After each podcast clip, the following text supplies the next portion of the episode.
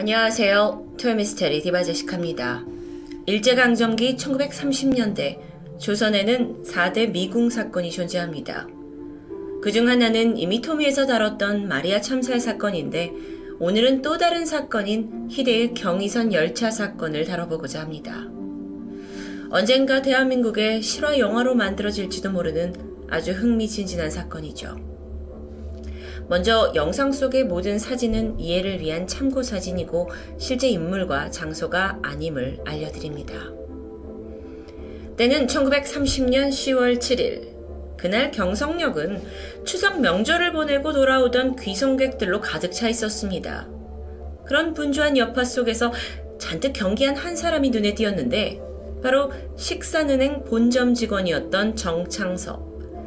조금 후에 그는 경성역에 있는 수화물 담당 영무원 마스시타를 만났고 조심스럽게 가지고 온 가방을 풀게 되는데요. 안에는 식산은행 본점에서 평안북도에 있는 선천지점으로 보내는 10원짜리 지폐 2,000장이 들어있었죠. 총 금액은 2만 원입니다. 당시 뭐 일반 사람들의 월급이 약 50원 정도 되었으니까 그들이 30년 넘게 한 푼도 안 쓰고 모아야 만질 수 있는 거액이었습니다. 이 돈 정도라면 경성에 있는 뭐 고급 주택 두 개 정도를 살 수 있을 정도죠. 영무원 마스시타가 현금을 확인했고 정창섭은 다시 그 돈을 둘둘 주머니로 감싼 후에 간단히 동여맵니다. 이 정도 사이즈가 대략 한 책 서너 권 정도의 두둑한 무게였는데 겉면에는 수취인 주소와 중량만 표시된 귀중품 딱지가 붙게 되죠. 그러니까 이 내용물이 어떤 건지 따로 표기가 되어 있지 않았기 때문에 정창섭과 마스시타 외에는 그 주머니 안에 뭐가 있는지 알 수 없었습니다. 그날 경성역에는 부산발 평택행 제7호 특급 열차가 정차 중이었는데 참고로 평텐이란 곳은 현재의 중국 심양 지역을 말합니다. 마스시타가 그 돈주머니를 들고 열차의 귀중품 확한으로 갔고요. 여기에 있는 책임자 오키모토 차장에게 주머니를 맡기게 되죠. 그리고 그는 그걸 받아서 금고에 넣고는 열쇠로 걸어 잠궜습니다. 그 열쇠는 항상 오키모토 차장이 허리춤에 차고 있고요. 사실 이 금고에는요, 돈주머니 외에도 뭐 잘 포장이 된 귀금속과 유가증권, 현금의 값비싼 수화물까지 수십 개가 보관되어 있었습니다. 만일의 경우를 대비해서 이 귀중품 하차에는 항상 승무원이 상주했는데, 이날 전담 승무원은 홍인상이라는 젊은 남성 승무원이었고요. 승객과 화물 적재가 모두 끝난 저녁 7시 30분, 제7호 특급 열차는 경성역을 출발합니다. 북쪽으로 향하던 열차가 일산을 지났을 때쯤 이미 어두워져 있었는데 이 열차는 특급 열차라서 경성에서 개성역까지 정차를 하지 않고 한 번에 운행되는 게 일반적입니다. 그런데 이번 운행에서는 하차할 물건이 있어서 중간 금촌역에 잠깐 정차할 예정이었죠. 그리고 열차가 금촌역에 도착하기 전에 홍인상과 함께 이 귀중품 칸에 있던 오키모토 차장은 어, 금촌역에서 내려줘야 할 화물을 점검을 해야 해서 잠시 자리를 뜨게 됩니다. 당시 이 기차는요, 부산역에서 출발을 한 이래 12시간째였어요. 그래서 홍인상은 이 담당자였기 때문에 그 귀중품 하차에서 한 발짝도 떠나지 않은 상태였죠. 그는 아예 금고를 이제 의자 삼아서 걸터 앉아 있었다고 합니다. 그런데 말동무를 해주던 오키모토 차장이 사라지자 홍인상은 갑자기 피로가 몰려왔습니다. 졸음을 쫓고 싶었지만 12시간 내내 잠을 못 잤기 때문에 쉽지 않았고 그는 결국 깜빡 잠에 들고 맙니다. 제7호 특급 열차는 경성역을 출발한 지 56분 만에 금촌역에 정차했습니다. 이후에 화물칸 점검을 다 끝내고 다시 귀중품 하차로 돌아온 오키모토 차장. 보니까 홍인상이 자고 있어요. 그래서 그를 깨웠죠. 홍인상이 겨우 정신을 차리고 있을 그때 금촌역 수화물 담당을 하고 있던 직원 이태훈이 귀중품을 꺼내려고 화차 안으로 들어왔습니다. 그러더니 대뜸 아니 왜 열쇠를 금고 위에 올려뒀어요? 이 한마디 분위기가 얼어붙게 되는데요. 정말 그 중요한 귀중품 금고 위에 정체불명의 열쇠가 하나 떡 놓여 있었습니다. 오키모토 차장이 본능적으로 자신의 허리춤을 확인했죠? 그런데 자신의 금고 열쇠는 그대로 걸려 있어요. 이 열쇠가 뭘까요? 그는 설마 하면서 열쇠를 금고에 넣어서 문을 돌리게 되는데 이후 홍인상과 오키모토 차장이 내용물을 하나씩 점검했죠. 다행히 대부분의 귀중품은 다 그대로였는데 딱 하나가 비었습니다. 바로 식산은행 본점에서 선천지점으로 보내던 현금 2만원. 오키모토는 즉각 열차 책임자인 하루타에게 도난 사실을 보고했고 다음 정착역인 개성역에 지원을 요청합니다. 그렇게 제7호 특급 열차는 금촌역에 정차한 지 37분 만에 다시 개성역에 긴급 정차를 했고 수십 명의 경관이 대기하고 있던 상황입니다. 자, 그렇다면 이 상황에서 그 2만 원은 어떻게 사라졌던 걸까요? 유일하게 의심할 수 있는 순간은 홍인상이 졸았던 그 일산과 금촌 사이 13분 정도의 시간입니다. 하지만 여전히 사건은 의문투성이죠. 만약에 홍인상이 졸고 있던 동안 누군가가 금고문을 열고 현금을 꺼내 갔다? 그런데 금고 위에 걸터 앉아 있던 홍인상은 그걸 어떻게 몰랐던 걸까요? 게다가 금고 안에는 귀중품들이 있긴 했지만 다 그게 어떤 물건인지 표시가 되어 있지 않습니다. 그런데 어떻게 딱 돈만 가져갔을까요?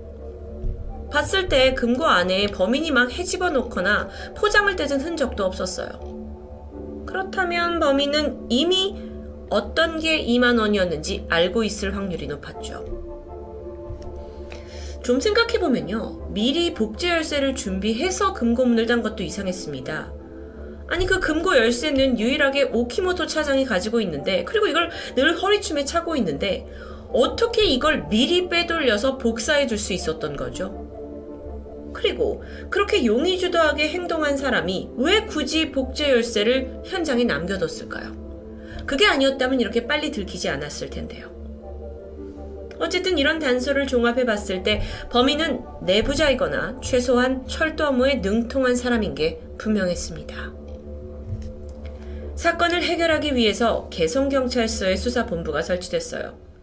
피해액이 상당한 만큼 오키모토와 홍인상 그리고 이 사건에 직접 관련된 인물들 뿐만 아니라 그날 제7호 특급열차 승무원 전원이 경찰서에 연행돼서 조사를 받게 되죠.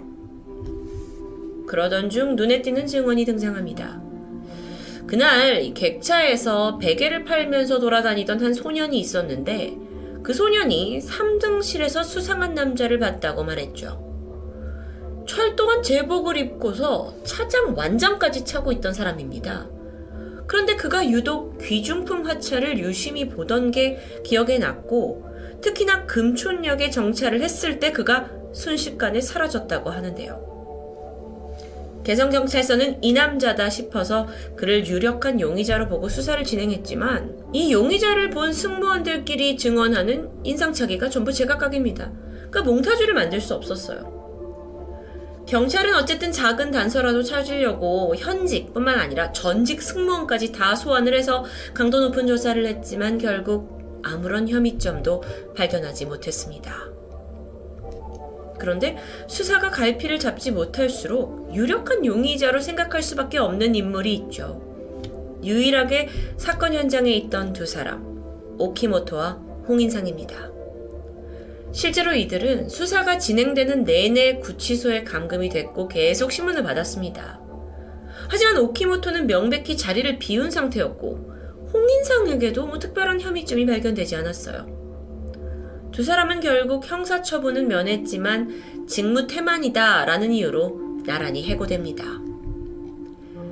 사라져버린 식산은행의 2만원. 근데요, 사실상 이 돈은 보험을 들어뒀기 때문에 현금을 찾지 못해도 은행 입장에서는 손해볼 게 없는 상황이었다고 합니다. 이번 사건의 최대 피해자는 화물 전달에 실패한, 그래서 신용을 잃게 된 조선철도 주식회사겠죠. 뿐만 아니라 대중의 조롱을 받고 있던 경찰입니다. 범인을 못 잡고 있으니까요. 게다가 직업을 잃게 된 오키모토와 홍인상도 피해자라고 할 수 있겠죠. 이후에 이 특급 열차에서 벌어진 범죄를 모방하는 또 다른 도난 사건까지 발생하면서 경찰은 혈안이 돼 있었죠. 기필코 범인을 검거하겠다고요. 하지만 돈의 행방은커녕 어떠한 실마리도 찾지 못한 채 사건은 미궁에 빠졌고 그 시간이 무려 7년이나 지났습니다.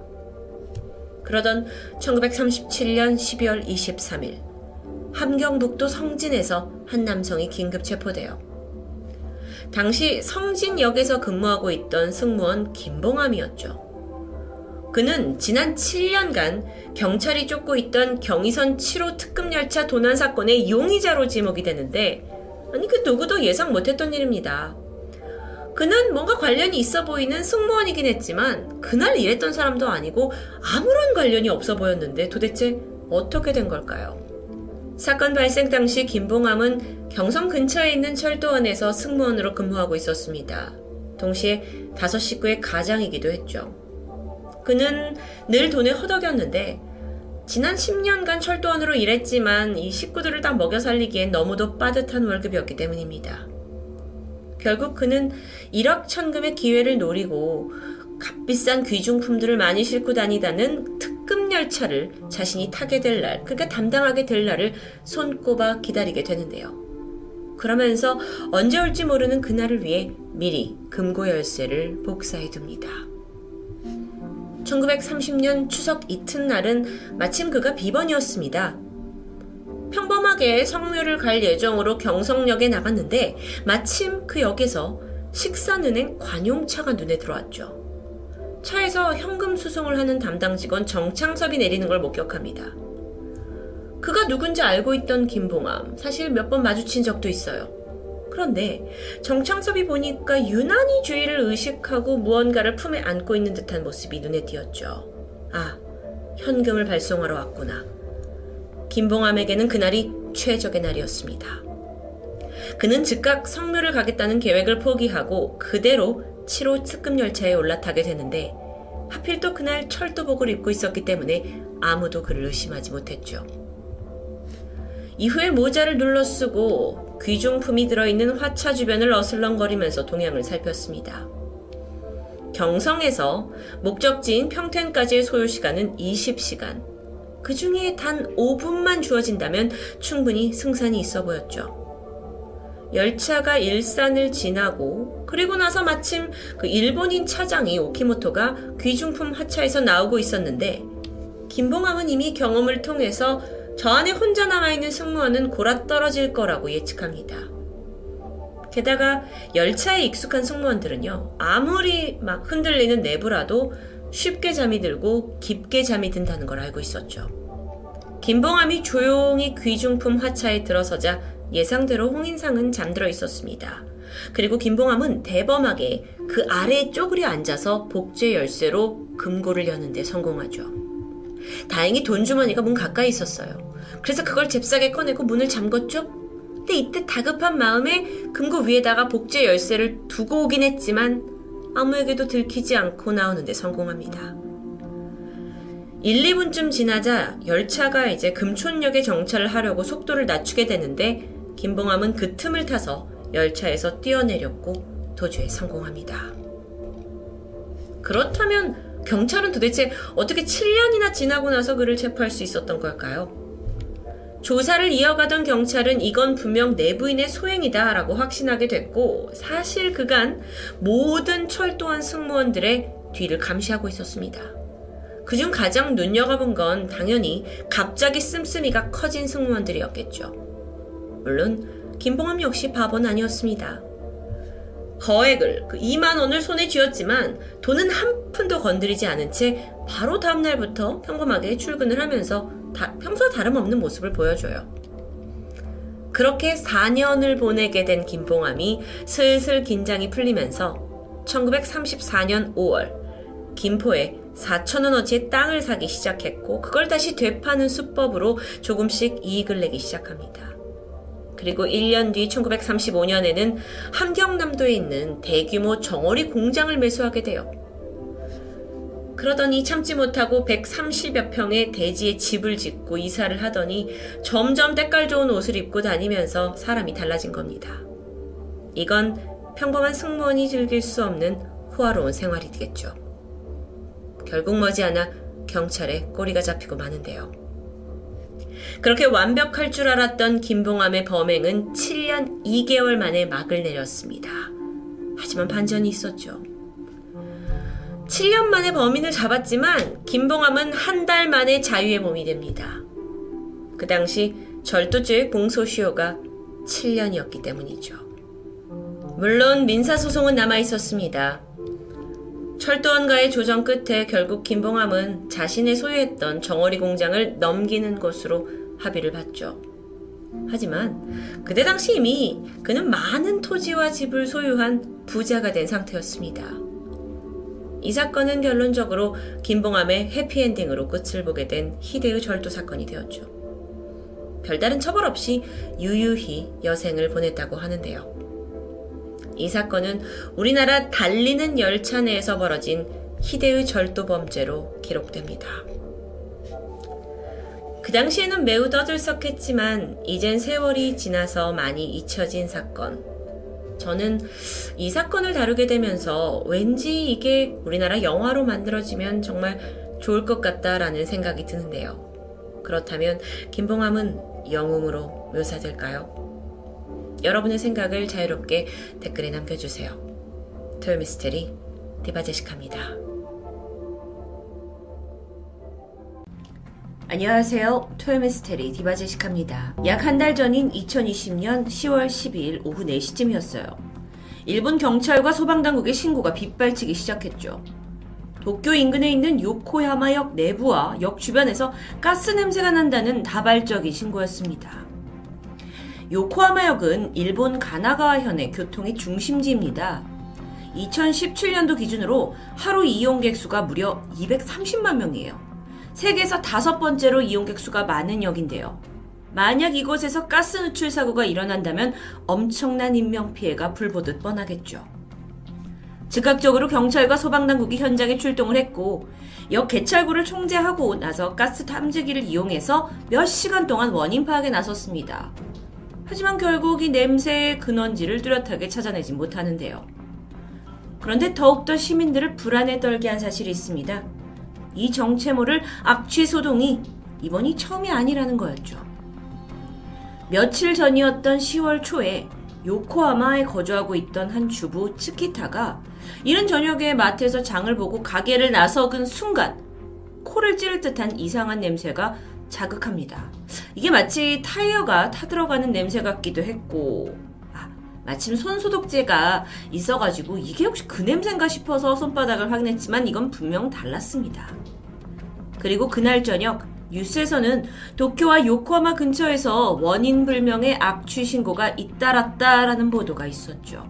그녀만 겪은 일이 아니었습니다. 일본을 점령하고 있는 이 악취, 지난 2020년 6월 초에 요코하마 인근 지역 가나가와현의 미우라 반도에서 처음 시작되었습니다. 주민들은 어디선가 역겨운 유황 냄새가 났다고 증언했고요. 이게 좀 때로는 고무 타는 냄새 같기도 했죠. 또 때로는 생선 썩은 냄새 같기도 했고요. 이 지역에서만 접수된 신고가 무려 300건입니다. 그래서 경찰과 소방당국이 당연히 조사했죠. 하지만 가스 누출도 없었고 뭐 화학공장 사고도 전혀 없었습니다. 그러다 보니까 일부에서는 바닷가 특성상 고래 사체가 해변에서 썩는 아, 그 냄새구나 라고도 얘기를 하는데요. 또 플랑크톤이 분해되면서 나는 냄새라고 추정하긴 했지만 이 원인 모를 냄새가 워낙 역했기 때문에 쉽사리 시민들의 불안이 해소되진 않았습니다. 그런데 이 악취 신고가 일본뿐만 아니라 제주도에서도 포착됐죠. 지난 10월 초에 그 일본에서 그 악취 난다고 신고가 있었던 그 같은 시기에 제주도 도심 곳곳에서 원인모를 악취가 난다는 신고가 있었습니다. 제주시는 즉각 공무원들을 파견해서 뭐 하수도, 쓰레기장, 축산 같이 좀 냄새가 날 곳을 중심으로 원인 파악을 했죠.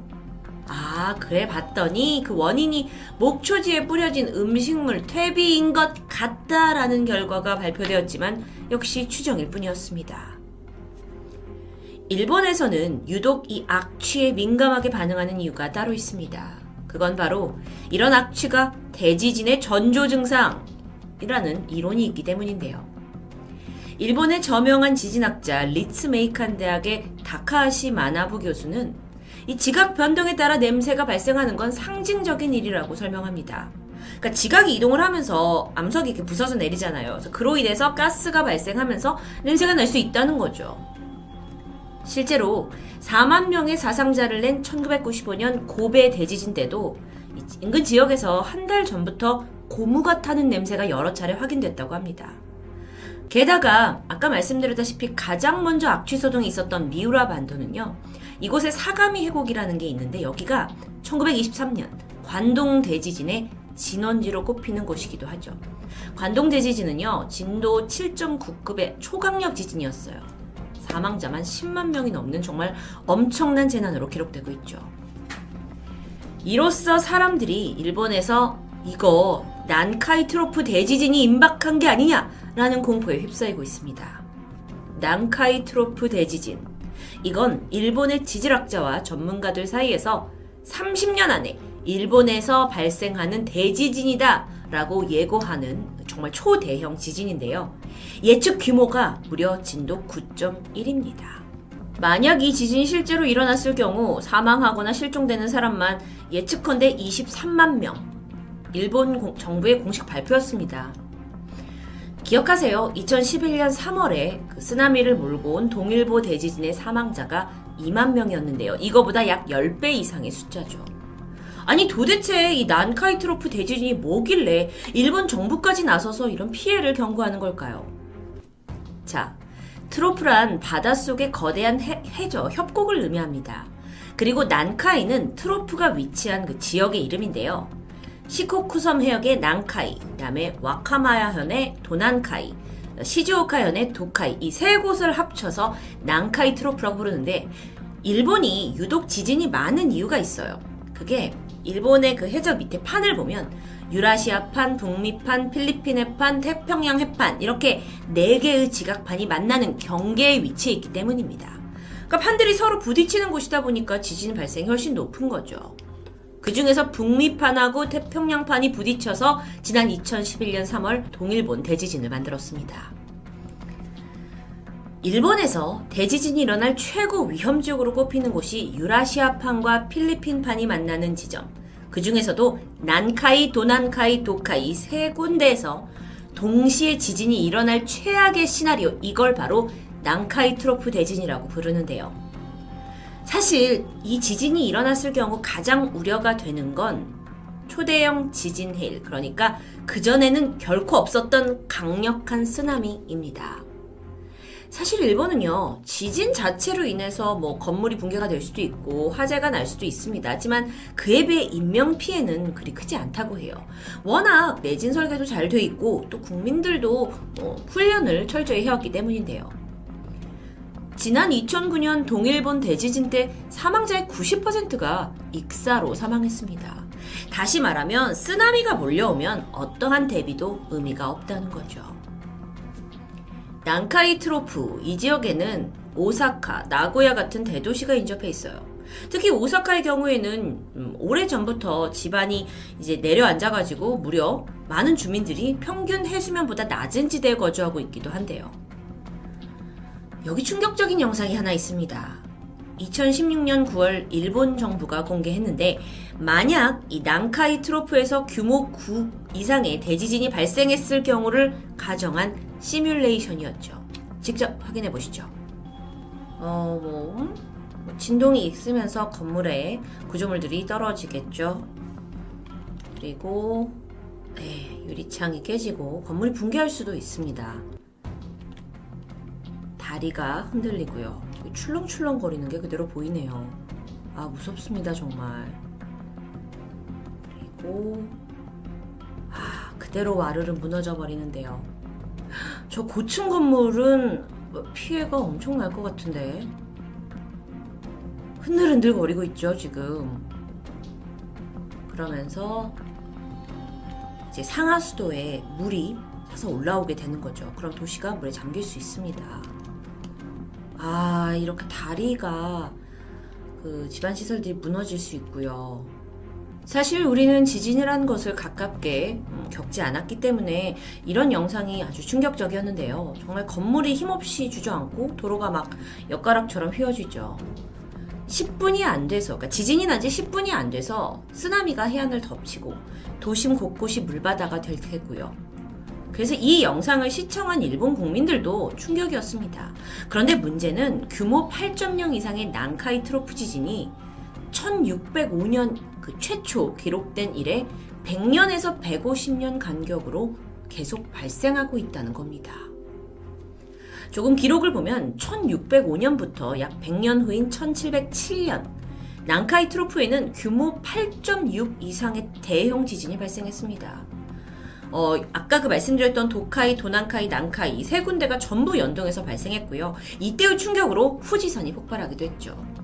그리고 그때로부터 150여 년 후에 1854년에 규모 8.4의 안세이 지진이 있었고요. 마지막으로 1946년 12월 21일에는 난카이 지진 규모가 8.0이었습니다.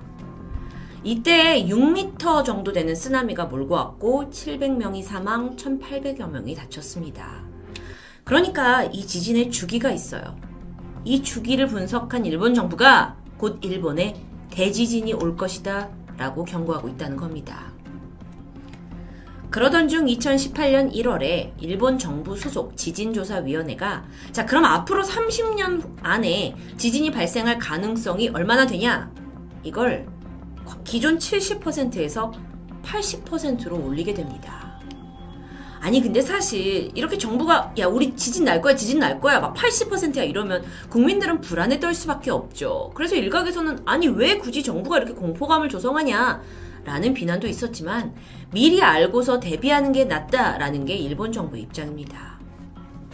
그런데 다시 처음 이야기로 돌아가서 최근 난카이 트로프가 자리한 이 해안에서 정체모를 악취가 잇따르고 있습니다. 불안이 커져가겠죠. 게다가 주변 지진은 뭐 크고 작게 끊이지 않았어요. 2018년 6월에 오사카에서 규모 6.1의 강진, 2019년 12월에는 간토 지방에서 여진이 아닌 개별 지진이 이틀 사이에 무려 10번이나 잇따라 발생했죠. 여진이 아니고요. 이건 아주 이례적인 현상이었습니다.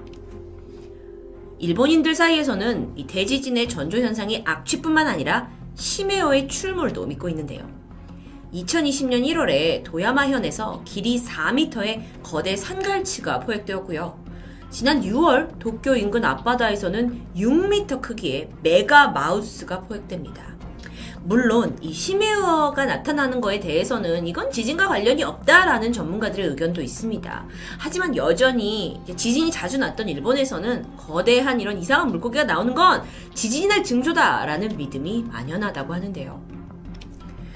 올해 초에 일본 정부가 쓰나미 발생 예측도 함께 발표합니다. 일본 남해안에 있는 70여 곳 지역에 30년 안에 3m 이상의 쓰나미가 발생할 확률 어느 정도로 예상하시나요? 26%라고 합니다. 어, 이건 좀 낮네요. 뭐 숫자만 보면 높은 숫자가 아니라고 여겨지실 수도 있지만 전문가가 이렇게 말했죠. 30년 이내에 여러분이 교통사고를 당할 확률은 15%. 화재 사고를 당할 확률은 1.1%, 태풍으로 이재민이 될 확률은 0.33%. 그렇게 생각한다면 일본의 주요 도시가 물에 잠기는 대재앙이 발생할 확률이 26%라는 것은 결코 작은 수치가 아니라는 겁니다. 많은 전문가들이 내부에서도 예견하고 있는 이 난카이 트로프 대지진. 하지만 만약 이 지진이 정말 발생한다면 일본과 굉장히 인접한 우리나라 역시 그 피해에서 자유로울 수 없을 것 같은데요. 오늘 지진 이야기를 준비하면서 거대한 자연 앞에 인간은 나약한 존재다라는 걸 다시 한번 느꼈습니다. 우리가 지진에 대해서 알고 있는 것, 그리고 계속 경고를 받는 건 적어도 그 재앙이 닥쳐왔을 때 최소한의 대비를 하기 위함 아닐까요? 설마 하는 마음이 절망으로 바뀌지 않았으면 좋겠습니다. 어쩌면 일본의 물에 잠길 것이다, 대지진이 날 것이다 라는 것에 그저 비웃고 있다 보다는 우리 모두가 경각심을 가져야 할 때는 아닐까요? 토요미스테리 디바제식합니다. 안녕하세요. 토요미스테리 디바제식합니다. 2020년 6월 미국 알래스카에서 아주 보기 드문 독특한 광경이 연출되었습니다. 이 버스 한 대가 헬리콥터에 매달려서 숲속에서 구출되는 모습이었죠. 버스는 데날리 국립공원에 있는 보호지역에 놓여 있었는데 60년 만에 처음으로 세상의 모습을 드러냈습니다. 이 모든 사건은 추후에 영화로 만들어질 만큼 아주 기구했는데요. 버스의 정식 이름은 페어뱅크 버스 142번. 사실 이 버스는 그냥 버려진 채 방치되어 있었습니다. 근데 그걸 굳이 돈을 들여서까지 꺼내게 된 이유. 그걸 알기 위해서는 이 버스와 인연이 깊은 한 남자에 대해 먼저 짚고 넘어갈까 합니다. 미국 캘리포니아에서 태어난 크리스토퍼 맥캔들리스. 아버지는 나사 연구원 출신의 사업가였기 때문에 어린 시절 그는 소위 금수저였습니다. 고등학교 때는 교내 육상팀 주장을 할 만큼 운동신경도 좋았죠. 동시에 성적도 상위권을 유지할 만큼 어, 남부러울 게 없습니다. 결국 크리스토퍼는 조지아에 있는 명문대학에 입학을 했고 여러분 여기까지 들어보면 그는 모두가 부러워할 어떤 탄탄대로를 걷는 20대 청년 같습니다. 돈 걱정 해본 적도 없고 친구들과 인기도 좋고 공부도 잘해 운동도 잘해 음악과 뭐 예술까지 파지는 게 없어요. 그야말로 이런 걸 완벽이라고 부르나요? 그랬던 그가 어느 날부터 이상한 행동을 보이기 시작했습니다. 대학생이 된 이래 돌연 부모님과 대화를 단절하더니 얼마 후부턴 친구들과 아예 연락을 끊어버리고 갑자기 잠적해버린 겁니다. 그래서 주변 사람들을 수소문해 보니까 예전부터 입버릇처럼 난 알래스카에 갈 거다 라는 말을 했다는데요. 사실 어떤 급작스러운 크리스토퍼의 행동 변화에는 남들이 미처 몰랐던 이유가 있습니다. 고등학교를 졸업하던 해에 우연히 아버지가 어떤 여성과 깊은 불륜 관계를 맺고 있었고 그 관계에서 태어난 이복 동생까지 있다는 걸 알게 되죠. 이건 아무리 스무 살 성인이 되었다고 한들 쉽게 받아들이기 힘든 문제인데요. 그때부터 가족의 평화는 무너졌습니다. 서로에 대한 분노 속에 다툼은 계속되었고 이런 불안함 속에서 감정을 절제하지 못한 부모님들은 아들에게까지 언어 학대를 퍼부었고요. 그를 정신적으로 힘들게 만들었겠죠. 결국 스트레스가 극에 달했던 그는 1990년 5월 그간 알바로 모은 돈과 또 개인적으로 가지고 있던 돈 다 합쳐서 2,800만 원을 빈민 구제단체에 기부했고 차를 몰고는 호련히 집을 떠나버렸습니다. 그렇게 크리스토퍼의 유명한 실종기가 시작돼요. 1990년 여름이 끝나갈 쯤 그는 캘리포니아에서 애리조나를 지나서 어느덧 사우스 다코타 어떤 외딴 숲에 도착했습니다. 거기에서 타고 왔던 차를 버렸고 수중에 가지고 있던 모든 돈을 불태워버렸죠. 그리고는 자신의 원래 이름을 버리고 새로운 이름 알렉산더 슈퍼트램프라는 어, 정체를 자신에게 붙입니다. 도대체 무슨 심정인지 제가 좀 추려보면 그 전까지 살던 어떤 유복한 삶을 모두 청산하고 좀 새롭게 시작하고 싶었던 거겠죠. 돈이 필요하면 뭐 농장이나 맥도날드에 가서 일을 짧게 해서 벌었고 히치하이킹을 통해 지역을 이동했습니다. 그렇게 산 지 무려 2년이 지난 1992년 4월. 사우스 다코타에서 시작된 히치하이킹으로 그는 4,830km를 이동했고요. 드디어 꿈꾸던 알래스카 페어뱅크스에 도착하게 되죠. 같은 해 4월 27일, 그는 친구에게 엽서 한 장을 보냈습니다. 그 내용은 I now walk into the wild. 난 이제 야생으로 들어간다 라는 다짐이었죠. 다음 날인 4월 28일, 그는 하이킹을 하면서 알래스카 힐리라는 곳까지 이동하게 되는데, 여기가 본격적인 오지로 들어가기 전에 마지막 입구 같은 곳이었어요. 이때 크리스토퍼를 직접 마주한 사람이 있습니다. 그를 차에 태워줬던 짐. 짐은 주변에서 전기 수리공을 하던 사람인데 딱 현지인이 봤을 때 크리스토퍼의 차림새는 너무도 부실합니다. 아니 오지를 가겠다는데 되게 얇고 작은 배낭을 메고 조잡한 장비에다가 식량은 또 어쩌고요. 무엇보다도 야생 경험이 전무했기 때문에 너무도 걱정스러운 부분이었죠. 그래서 짐이 좀 더 장비 챙기고 식량도 갖추고 나서 가는 게 어떠냐고 조언합니다. 하지만 크리스토퍼는 고집을 꺾지 않았고 결국에 짐한테서 약간의 식량과 부츠 한 켤레를 얻고서는 다시 길을 떠납니다. 이때 떠나가는 크리스토퍼를 보면서 짐은 어차피 야생여행 포기하고 곧 돌아올 거다라고 생각하게 되죠. 젊은이가 혼자 살아남기에 알래스카의 야생은 결코 호락호락한 곳이 아니었기 때문입니다. 한편 짐의 차에서 내린 이후 크리스토퍼는 눈이 덮인 도로를 걷기 시작했습니다. 그렇게 45km 정도 언덕을 넘고 강을 건너서 북미 대륙에서 가장 높은 산으로 꼽히는 데날리 국립공원에 진입했죠. 그, 리고 나서는 뭐 사실 딱히 목적지가 있는 건 아니었기 때문에 그는 정처 없이 숲속을 헤맸다고 볼 수 있겠죠. 그런데 마침 그러다 이 야생 속에서 희한한 광경을 목격합니다. 숲에 버스 한 대가 버려져 있는 겁니다. 페어뱅크스 버스 142번. 마침 어, 여기가 짐을 풀기 딱이다 싶었고 본격적인 오지 생활을 여기로부터 시작해요. 버스가 자신에게는 뭐 안식처 같은 곳이 되겠죠. 그래서 매직버스라는 애칭을 붙여줬고 그날부터 야생의 모든 과정을 노트에 적기 시작했어요. 처음 생활을 시작할 때 크리스토퍼 수중에는 쌀과 쌀 조금과 엽총 한 자루 그리고 뭐 평소에 잘 읽는 책과 간식 몇 개가 전부였습니다. 그런데 야생에서 살아남기 위해서 가장 먼저 해야 하는 건 무엇보다도 식량을 마련하는 거겠죠. 그는 동물 사냥에 직접 나서게 되는데 이 노트에 따르면 어떤 동물들을 잡아왔는지조차 고스란히 남아 있었습니다.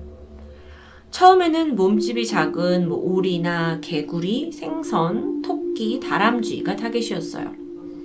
운이 좋아서 가끔씩 큰 동물을 잡기도 했지만 잡아온다고 한들 이 손질하는 게 너무 어려워서 큰 동물은 자주 잡을 수조차 없다고 해요. 이런 육식 외에도 여기저기 야생식물이 널려 있었고 또 이게 좋은 식량이 될 수 있는데 문제는 어떤 걸 먹고 어떤 걸 먹지 말아야 할지 정확한 지식이 없다 보니 그마저도 아무렇게나 행동할 수는 없었죠. 근데 이걸 예상 못했던 걸까요? 야생에 살든 도시에 살든 먹고 자는 게 생존에 제일 중요한 문제라는 건 어린아이도 알 것 같은데요. 어쨌든 그렇게 산 지 2개월 반이 흐르자 한계에 도달합니다. 식량은 뭐 없고 몸도 지쳐버린 거죠. 자, 그래서 아, 이제 다 됐다. 청산하자 결심하고 짐을 꾸려서 다시 왔던 길로 되돌아갑니다. 그런데 이때부터 전혀 예상치 못했던 난관이 펼쳐져요. 그가 숲에 들어왔을 때는 알래스카의 막바지 겨울이었습니다. 하지만 2개월 반이 지나고 보니까 여름이 찾아왔고 산에 눈이 녹으면서 강물이 엄청나게 불어난 겁니다. 수위가 높아서 도저히 건너갈 수가 없어요. 근데 여길 건너지 못하면 돌아갈 수 있는 길이 없었던 거예요. 크리스토퍼는 결국 포기했고 다시 버스로 돌아오게 되죠. 자, 이제부터는 진짜 생존을 위해 필사적으로 살아야 했습니다. 알래스카에 날씨가 좀 따뜻해졌다고 하지만 오히려 살아남기에 쉬운 환경은 아니에요.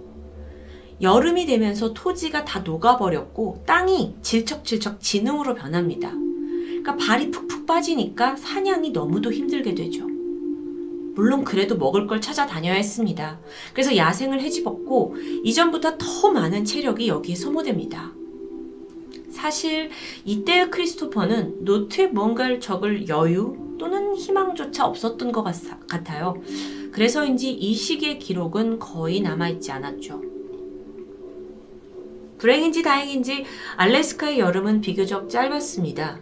날씨가 금방 추워졌고 이제 바로 겨울을 대비해야 해요. 하지만 이미 수개월간 제대로 먹지 못한 크리스토퍼는 판단력이 점점 흐려지면서 이성적인 생각이 불가능해집니다. 저 같으면 바로 다시 짐을 챙겨서 강을 건너갈 것 같은데 어쩌면 그럴 힘조차 없었던 거죠. 배가 고파지니까 막 눈에 보이는 대로 식물이나 열매를 그냥 다 따먹었고요. 그렇게 배만 채우다가 결국 절대 먹어서는 안 될 독성이 아주 강한 열매를 먹게 되고 옮져 누워버리죠. 야생에 버려져 있는 이 버스 속에서 죽음과 사투를 벌이던 그는 무슨 생각을 했을까요? 남아있는 노트에 따르면 그래도 크리스토퍼는 최선을 다해 살아남으려고 했습니다. 어쩌면 그게 인간의 마지막 처절한 생존 본능이겠죠. 겨우 몸을 일으켜서 식량을 찾으러 나갔고 또 그걸 매일 반복했습니다. 그리고 혹시라도 그가 사냥을 나갔을 때 누군가 이 버스를 발견해서 자기를 구조해 줄지도 모른다는 생각에 메모를 남겨두게 되는데요. SOS, 저는 도움이 필요합니다. 부상을 입었고 죽어가고 있고 여길 빠져나가기에 몸이 너무도 약해졌습니다. 저는 고립되어 있고 이건 절대 농담이 아닙니다. 하나님 제발 저를 살려주세요. 전 음식 구하러 근처에 나갔습니다. 저녁쯤에 돌아올 예정입니다. 8월의 어느 날. 그렇게 간절히 누군가가 구해주길 바랬지만 아무도 오지 않았습니다. 시간이 가면서 희망은 점점 사라졌고 그의 노트엔 죽음을 직감한 듯 짧은 글이 남겨져 있었죠. 전 그동안 행복하게 살았고 하나님께 감사합니다. 모두들 안녕. 신의 가호가 있기를. 죽음 직전에 쓴 글이라고 하기에는 좀 덤덤하고 해맑음도 있는 것 같아요. 이게 그의 마지막 기록이 되고 말았습니다. 크리스토퍼의 야생 생존기는 막을 내립니다. 그러던 9월 6일, 숲속을 헤매던 한 사냥꾼 무리가 페어뱅크 버스 142번을 우연히 찾아냅니다. 안을 살펴보니 침낭에 둘둘 쌓인 채 이미 숨이 끊어진 크리스토퍼의 시신이 발견되었죠. 이게 사망한 지 20일 만이었고 실종 전체로 봤을 땐 113일 만이었습니다. 사망 당시 그의 몸무게는 고작 30kg. 얼마나 굶주렸는지 감이 오시나요? 성인 남자가 30kg. 어쩌면 그는 정신 또한 온전치 못했을 것으로 보입니다. 한편 크리스토퍼의 가족들은 아들이 사라진 이후 실종 신고를 하고 또 거액의 돈을 들여서 사립 탐정까지 고용했죠. 하지만 뭐 이름까지 바꿔버리고 아예 작정하고 야생으로 떠난 사람을 찾아 헤매기에 미국은 너무도 넓은 땅이었습니다. 그가 싸늘한 주검으로 가족들에게 돌아온 후 부모님은 크리스토퍼 맥캔들리스라는 재단을 만들어서 아들의 죽음을 추모하게 되죠. 개인적인 생각이지만 이 또한 어쩌면 유복한 가정이기에 가능했던 일이 아닌가 싶습니다. 그런데 이 사건은 한 번 더 여론의 주목을 받을 만한 반전이 있었습니다. 크리스토퍼의 여동생 캐린 맥캔들리스가 2014년 자서전을 통해서 오빠가 보인 이 비상식적인 행동이 부모의 학대로부터 시작되었다라고 강력히 주장했던 겁니다. 부모와의 갈등이 없었다면 오빠가 그렇게까지 극단적으로 밀어붙이면서 야생으로 가진 않았을 거다 라는 비난이었죠. 일각에서는 동생이 돈을 벌려고 자서전에 너무 과장을 했다라는 의견과 함께 어쨌든 이 가족 전체를 안타깝게 바라보는 시선이 많았습니다. 24살 금수저, 엘리트라는 타이틀을 가졌던 미국 청년. 알래스카 그 야생의 초입에서 실종된 지 113일 만에 버스에서 굶어 죽은 채 발견된 이 전례 없는 스토리는 1993년 산악가이자 작가인 존 크라카우러에 의해서 처음 세상에 알려졌습니다. 그리고 계속 회자되면서 2007년 그의 일대기를 담은 영화 Into the Wild가 개봉하게 되죠. 아, 그런데 이 영화가 개봉하고 아주 기이한 신드롬이 불었습니다. 사람들이 이 남자가 머물렀던 이 매직 버스를 찾아 나서면서 알래스카 국립공원으로 모여든 겁니다. 근데 문제는 거기까지 오는 여정이 너무도 험난해요. 그래서 실제로 여기를 관광지처럼 찾아 나섰다가 죽는 상황까지 발생하게 되죠. 이렇다 보니 결국 알래스카주는 관광객들의 안전을 위해 버스를 철거하기로 결정했고, 그렇게 유명세를 탄 매직버스는 2020년 6월 헬리콥터에 실려 어디론가 옮겨졌습니다. 오늘 이야기는 그 한 남자의 기구한 삶에 대한 이야기인데 들으시는 분에 따라 여러 가지 감정이 느껴질 수 있다고 생각합니다. 저는 개인적으로 우리의 삶은 모두 고단합니다. 간혹 회피하기 싶기도 하고 모든 걸 버리고 도망가고 싶기도 하죠. 만약 내가 좀 더 돈이 많고 좋은 집안에서 태어났다면 이렇게 구리게 살지 않았을 텐데 라는 막연한 생각을 하셨더라면 어쩌면 크리스토퍼의 삶이 조금은 다르게 다가올 수도 있을 것 같습니다. 목숨과 맞바꾼 야생에서의 113일. 그는 정말 자신을 억누르는 모든 억압과 불안으로부터 완전히 자유로웠을까요? 토요미스테리 디바제시카였습니다. 안녕하세요. 토요미스테리 디바제시카입니다. 영화 Catch Me If You Can을 보시면 남자 주인공이 각기 다른 사람으로 신분을 위장해서 불법으로 돈을 가로채는 내용입니다. 이 주인공은 여권, 주민등록증, 운전면허증 할 것 없이 모든 걸 위조할 수 있어요. 그러다 보니 경찰은 그 정확한 신분을 알지 못해 추적에 어려움을 겪는 스토리입니다. 그런데 만약 그런 영화가 현실이 된다면 심지어 경찰이 파악해야 할 사람이 범인이 아니라 피해자라면 이 사건이 어떻게 흘러갈까요? 1991년 7월 10일 미국 아칸소주 엘도라도에 위치한 화이트홀 모텔에서 살인사건이 벌어집니다. 방 안에서는 총에 맞아 사망한 여성의 시신이 발견되죠. 그날 총소리를 들은 사람은 한두 명이 아니었습니다.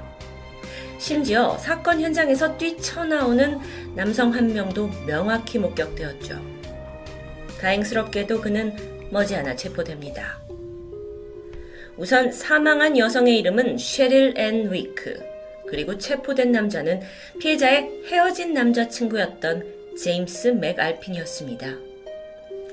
쉐릴은 제임스와 교제를 했을 당시 빈번하게 데이트 성폭력에 시달렸는데 한 달 전인 6월 참다 못한 쉐릴이 이별을 통보하게 되죠. 이후 그녀는 자신의 친구 앤드리아와 함께 살고 있었는데 이 이별을 받아들이지 못한 제임스가 계속 그녀의 주변을 맴돌면서 협박과 전화를 했고 쉐릴은 그렇게 한동안 스토킹에 시달렸습니다. 그러던 사건 당일인 7월 10일 제임스가 너한테 줄 돈이 있다면서 거부하기 힘든 유혹으로 자신이 머물고 있던 모텔에 쉐리를 불러냈죠. 그날 밤 제임스 모텔방에 방문한 한 사람이 더 있습니다. 그도 역시 투숙객이었는데 제임스에게 그 전에 빌려줬던 물건을 돌려받으려고 마침 그때 들렸던 겁니다. 남자가 초인종을 눌렀고 문이 열리면서 그를 맞이한 건 쉐릴이었죠. 그녀의 안색은 그닥 좋지 않았습니다. 물건 좀 돌려받으려고 왔다라고 하니까 저 말고 제임스랑 얘기하세요 하면서 그 길로 황급히 모텔방을 빠져나가려고 했죠. 쉐릴이 주차장까지 나갔지만 금세 제임스에게 덜미를 잡히고 말았습니다. 그는 고함을 치르면서 쉐릴의 옷을 잡아당기더니 다시 방으로 질질 끌고 들어갔죠. 이 투숙객 남성은 두 사람이 크게 싸우는 상황을 파악했고 일단 본인의 방으로 돌아갑니다. 벽 너머로 들리는 두 사람의 말다툼이 점점 더 심각해지는 듯 했어요. 그리고 잠시 후 펑 하는 총소리가 들렸고 이 소리에 모텔에 있던 모든 투숙객들이 하나둘 방문 밖으로 나왔습니다. 그리고 머지않아 제임스도 밖으로 나오더니 황급히 도망치는 모습이 이때 목격되죠. 차에 올라타서 빠르게 운전했지만 결국 경찰의 추적을 피할 수는 없었습니다. 그런데 검거된 제임스가 이해할 수 없는 이야기를 합니다. 내가 쉐리를 폭행한 건 맞지만 총을 쏜 건 아니라는 거예요. 쉐릴이 자신에게 복수를 하기 위해서, 즉, 자신을 살인 용의자로 몰기 위해서 자살을 했다는 주장인데요. 뭐, 듣는 저희도 그렇고, 경찰도 이 말을 쉽사리 믿을 수 없었겠죠. 한편, 사건 현장에 있던 경찰들은 쉐릴의 시신과 그녀의 소지품을 수습하고 있었습니다. 뭐 신분증을 비롯해서 여러 카드가 발견됐죠. 우선 유족에게 연락을 하는 게 급선무였기 때문에 쉐릴의 신원을 줘야 하던 경찰이 당황합니다. 소지품에 이름이 각기 다른 총 3개의 신분증이 있었던 겁니다. 살펴보면 하나는 쉐릴 렌 위크, 다른 건 샤논 윌리, 또 다른 건 켈리 리카. 아, 뭐 신분증이 이렇게 여러 개 있는 건 충분히 있을 수는 있죠. 지인 거를 가지고 있었을 수 있으니까요. 경찰은 일단 첫 번째 신분증, 그 쉐릴의 가족에게 연락을 취했습니다. 전화를 받은 한 여성. 당신의 가족 중 쉐릴이 죽었다고 하니까 그녀가 말하길 무슨 소리예요? 제가 쉐릴이에요. 경찰은 뭔가 착오인가 싶어서 재차 확인했지만 오류는 없었습니다. 조사해보니 진짜 쉐릴은 죽은 여성에 대해 본 적도 없고 전혀 아는 사이가 아니었는데요. 다만 과거에 운전면허증과 주민등록증을 한꺼번에 잃어버린 적이 있다고 말합니다. 자, 그럼 추정컨대 사망한 여성은 우연히 혹은 의도적으로 쉐릴의 신분증을 획득했고 거기에 자신의 사진을 붙여서 그녀 행세를 하면서 살아왔던 겁니다. 그렇다면 전 남자친구인 제임스도 이 부분을 알고 있었을까요? 여기서 아주 핵 답답한 부분이 있는데 이 제임스가 쉐릴에 대한 쉐릴의 신원에 대한 질문에는 묵비권 행사를 해버리는 겁니다. 그래서 그가 내놓은 이야기라곤 이 쉐릴이, 그러니까 가짜 쉐릴이 플로리다 출신이고 나는 그녀의 어머니와 여동생을 직접 만난 적이 있다 라는 것 뿐이었죠. 그 외 질문에는 아무런 답도 하지 않았습니다. 그래서 경찰 기록을 살펴보니 가짜 쉐릴은 이 이름으로 꽤나 여러 번 체포를 당한 적이 있었습니다. 1년 전이었던 12월에 텍사스 델라스란 도시에서 매춘 혐의로 체포. 바로 한 달 후인 1월에도 비슷한 혐의로 체포. 그리고 다시 몇 주 후에 텍사스 한 모텔에서 공공음란죄로 체포되었고요. 마지막인 두 달 전에 아예 이땐 혐의가 달라지긴 하는데 부도 수표를 발행한 혐의였죠. 이때 사용한 이름 모두 앤 위크였습니다. 제임스는 그녀가 델러스에서 음, 스트리퍼 일을 할 당시 만난 것으로 추정되죠. 여기까지 파악한 경찰은 다음으로 쉐릴과 친분이 있던 사람들로부터 제보를 받았습니다. 아, 우선 그녀와 함께 살고 있었다던 친구 안드리아. 그녀에 따르면 쉐릴은 본인이 한때 스트리퍼였고 또 두 명의 아이가 있는 미혼모라고 소개했습니다. 아이들은 현재 친아빠가 키워주고 있는데 그 남자가 또 마피아 조직원이라서 내가 생활비를 다 벌어서 아이들에게 보내줘야 한다라는 사정을 말한 적이 있죠.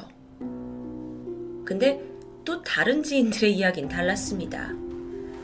이 가짜 쉐릴이 자신이 사실 동부에서 벌어진 한 은행 강도 사건에 연루돼서 추적당하고 있다는 스토리. 이게 다가 아닙니다. 평소 알고 지냈던 한 자원봉사자에게는 자신이 델러스에 있는 노숙자 쉼터에서 살았다는 이야기를 했어요. 그리고 사실 아이 한 명이 있는데 이 쉼터에 있는 동안 누군가 아이를 데려가 버렸고 자신은 가짜 신분을 쓰고 있었기 때문에 아이를 찾을 수 없었다고 말했죠. 이 부분을 경찰이 추적했지만 해당 쉼터 기록이 파기가 돼버린 상태여서 사실 확인은 힘들었습니다. 자, 도대체 어떤 스토리가 진짜일까요? 주변인들은 이 가짜 쉐릴이 평소에 뭐 웬만해서 먼저 말을 걸지 않을 만큼 내성적인 성격이었다고 말합니다. 혹시 자신의 가짜 신분이 들킬까봐 일부러 말을 아꼈던 건 아닐까요? 다시 제임스로 돌아와서 그는 살해 혐의를 받고 있는 와중에도 당당했습니다. 경찰이 나를 위해 뭔가 해주지 않으면 나는 아무런 정보도 주지 않을 거다 라면서 비협조적인 태도를 보인 겁니다. 이런 거래 시도는 결국 실패로 돌아갔고 그는 재판에서 2급 살인 혐의 유죄를 선고받고 15년 징역살이를 시작합니다. 그렇게 엘도라도에서 벌어진 모텔 살인 사건은 피해자의 신분이 미궁으로 빠진 채 뭐 어쨌든 마무리됩니다. 근데 어딘가 찜찜하죠. 시간이 지나 2016년 사건이 발생하고도 무려 25년이 흐른 시점이었죠. 사실상 이젠 그 누구도 이 사건에 관심을 두지 않던 때입니다. 그 당시에 이미 15년간의 수감을 다 마치고도 폭력 혐의로 재수감 중이던 제임스가 한 언론사에 새로운 거래를 제안합니다. 하나로 4천만 원 정도를 주면 자기가 알고 있는 모든 정보를 털어놓겠다는 거예요. 그러면서 자신이 사실 그녀의 진짜 신분을 알고 있다. 그거에 대한 증거 몇 가지를 흘리게 되는데요. 먼저 사망한 그녀는 16살의 또 다른 가명 헬렌 스테너를 사용하고 있었습니다. 그녀에게는 남자친구로 불린 사람이 있었는데 사실 포주였죠. 그리고 그녀에게 매춘을 강요했다고 합니다. 그렇게 잘못된 길로 들어선 헬렌은 성인이 되어서도 매춘을 이어나갔는데 그러던 중 당시 미국에서 포주가 매춘부들을 멕시코로 팔아넘기는 일이 빈번히 벌어지고 있었습니다. 덜컥 겁이 난 헬렌은 포주에게서 도망쳐야겠다고 생각했고 그때 이후 이리저리 떠돌이 생활을 하게 됐다는 제임스의 주장. 근데 이걸 우리가 그대로 믿을 수 있을까요? 경찰은 제임스의 지난 행적을 토대로 그의 말엔 신뢰도가 없다고 판단했고 주장을 묵살했습니다. 그렇게 사건 발생 30년이 흐른 지금까지 그녀의 정체는 미궁에 빠져 있죠. 그런데 그나마 진전은 있습니다. 바로 DNA 추적이었는데요. 90년대 초반에는 물론 기술이 부족했지만 이젠 사실 유전자 정보로 신원을 파악하는 건 어렵지 않은 일이 되었고 하다못해 어릴 때 헤어진 가족을 찾는 경우도 빈번합니다. 여담이지만 미국에서는 아예 셀프 키트가 있어서 자신의 유전자 샘플을 보내면 그걸 분석해서 미 전역에 흩어져 있는 나의 친척들을 찾아주는 사이트도 성행하고 있을 정도죠. 지난 2019년 모두가 잊고 있던 가짜 쉐릴의 살인 사건을 담당한 수사관이 오랫동안 보관되어 있던 그녀의 유전자를 GD 매치라는 회사에 의뢰합니다. 이 회사가 앞서 얘기했던 DNA로 이 친인척을 찾아주는 그런 회사였는데요. 결과는 미국 엘라바마에 거주하던 한 여성이 쉐릴과 유전자 일부가 일치한다는 결과가 나왔습니다. 그녀의 이름은 크리스티나 틸포드. 정보상으로는 뭐 두 사람이 약 6촌 정도 되는 관계로 보이는데요. 경찰은 뭔가 단서를 찾아내기 위해 크리스티나를 찾아갔고 쉐릴의 사진을 보여줬지만 안타깝게도 크리스티나는 그녀를 전혀 알아보지 못했죠. 하지만 어딘가 우리 가족들과 좀 닮은 구석이 있는 것 같다라는 모호한 말을 남겼습니다.